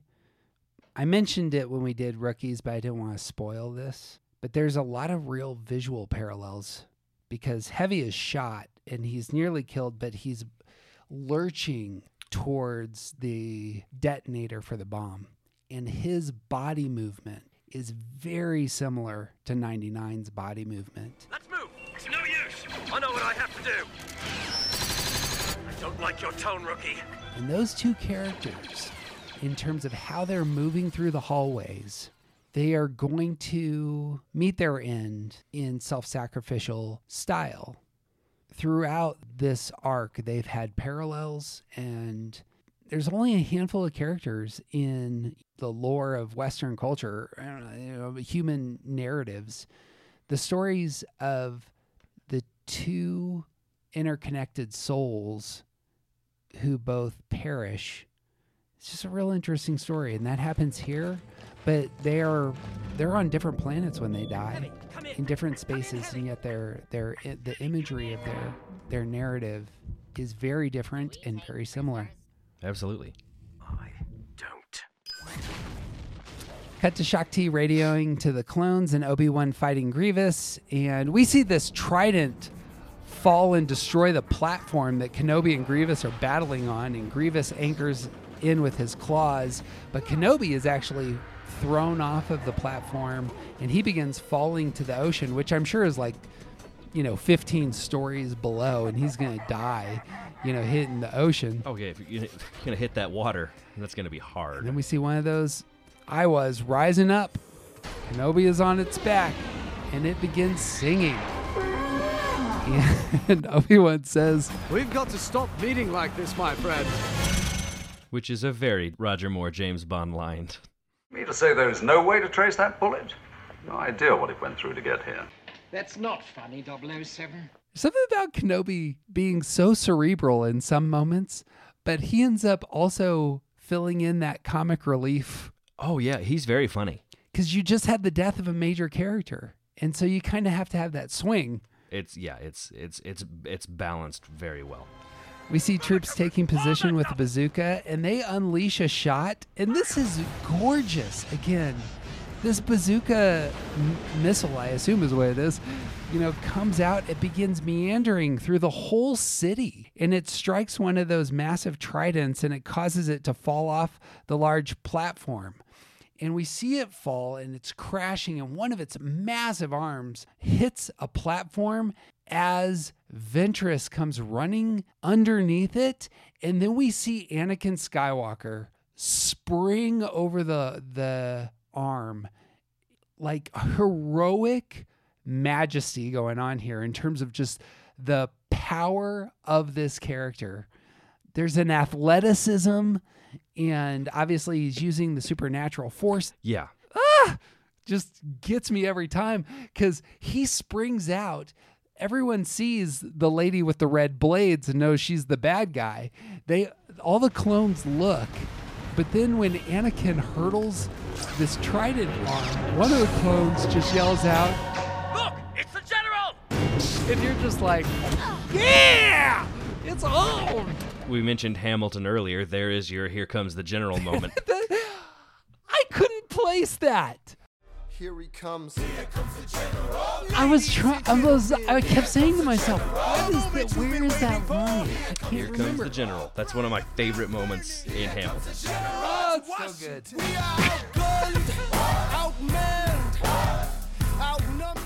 Another gorgeous lightsaber fight ensues. Anakin pulls the DNA chamber from Ventress's belt. She screams because she's frustrated here that she didn't get what she wanted, and she attacks him with ferocity, kicks him in the face. He is pushed back. The DNA capsule falls to the side. And then this is a great Star Wars rhyme. She goes to reach for it with the Force, pulls it to herself, and it is caught by a clone.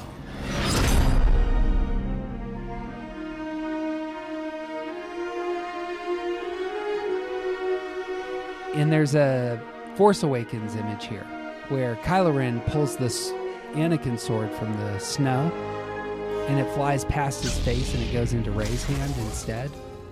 Love that trope of uh, I'm using the Force for sinister motives. I pull this object towards myself to grab it and I win, but then I don't win. It's like a sudden, ah! Then it gets snatched. Yeah, it's yeah, the it's so close. The thing you want is almost there and then at the last minute somebody comes in and and ruins your whole thing and it's perfect. Did you s- did you see who catches the DNA capsule? You know, I know I did, but It is an unnamed shiny. Oh, it's just a clone, and it's a new clone. It's it's somebody who has absolutely no battle fatigue on his armor. Yeah. he's got he's got the earliest possible uniform. He grabs it from Ventress, and then he's surrounded by his brothers. I think that's a great move as well. oh yeah. You make you make it the character who it's just an unnamed character. Who ends up preventing the worst thing from happening? Exactly. And I think that clone, the unnamed clone, represents so much of what Kamino is. It's the unnamed soldier kind of image there, where it's it doesn't matter who this is. This clone represents everybody else, because then other clones begin to assemble around him, and it's one of those images. You see this in movies like A Bug's Life, where it's like we're all in this together, and that's what gives us power and they they see Ventress and, and she's truly in, in a bad spot at this moment. Yeah. Well, and it is the, the fact that he does that and they're all together. It just it's it, it feeds more into the notion of home and the the Yes. heart that is behind protecting your home. Ventress says I suppose you expect me to surrender. she's looking for anything to say at this moment. It's like- it's- Yeah. Yeah. Oh yeah. You have to have the the the villain always has to have something to say. Anakin quippily says, Actually, I plan to let the clones execute you.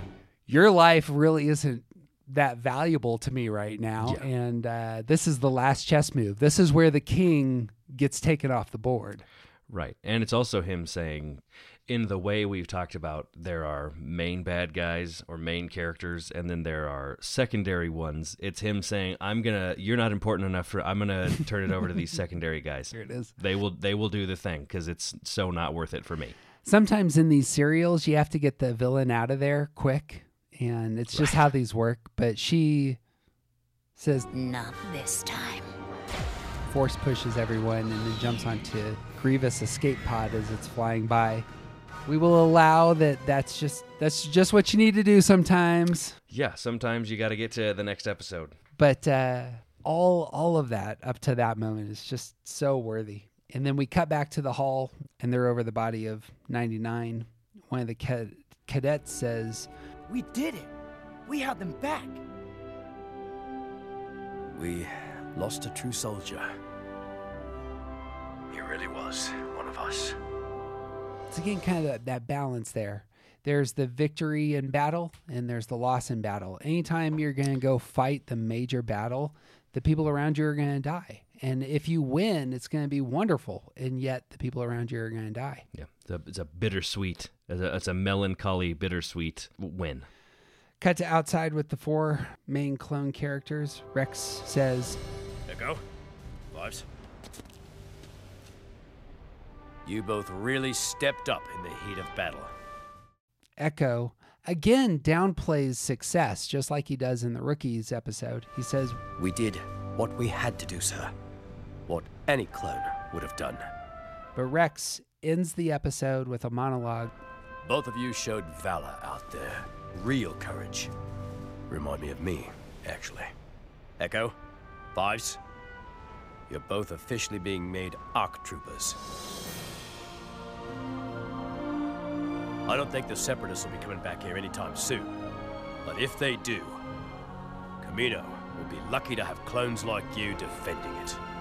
Good job, men. Cue the Metallica. Yeah, it's per- they're, they're the two left, and, and, and they get it. They get the thing that they wanted. They get the thing they wanted is the thing. One of the observations we made in our fir- one of our first episodes about this particular arc, the the notion that all stories are about a character wanting something and the obstacles that are in their way, and what are they going to do to get it. And that's the the journey. Yeah. In great news, they use Echo and Fives profoundly throughout. We'll we'll get to it. Um, the both these characters have very meaningful parts to play in the narrative of the Clone Wars as things materialize, and it's not necessarily what you expect. But this is kind of that. It feels like New Hope. You know, we we blew up the Death Star, we got the medal, and now what's going to happen? Well, now what's going to happen Yeah. is that second Dark episode, and don't be surprised when there there are times where the show decides we might leave you feeling funny with characters you care about. Absolutely, and that's good storytelling. and that is exactly right. So, hey, last word on this episode. It's it's one of my favorites so far.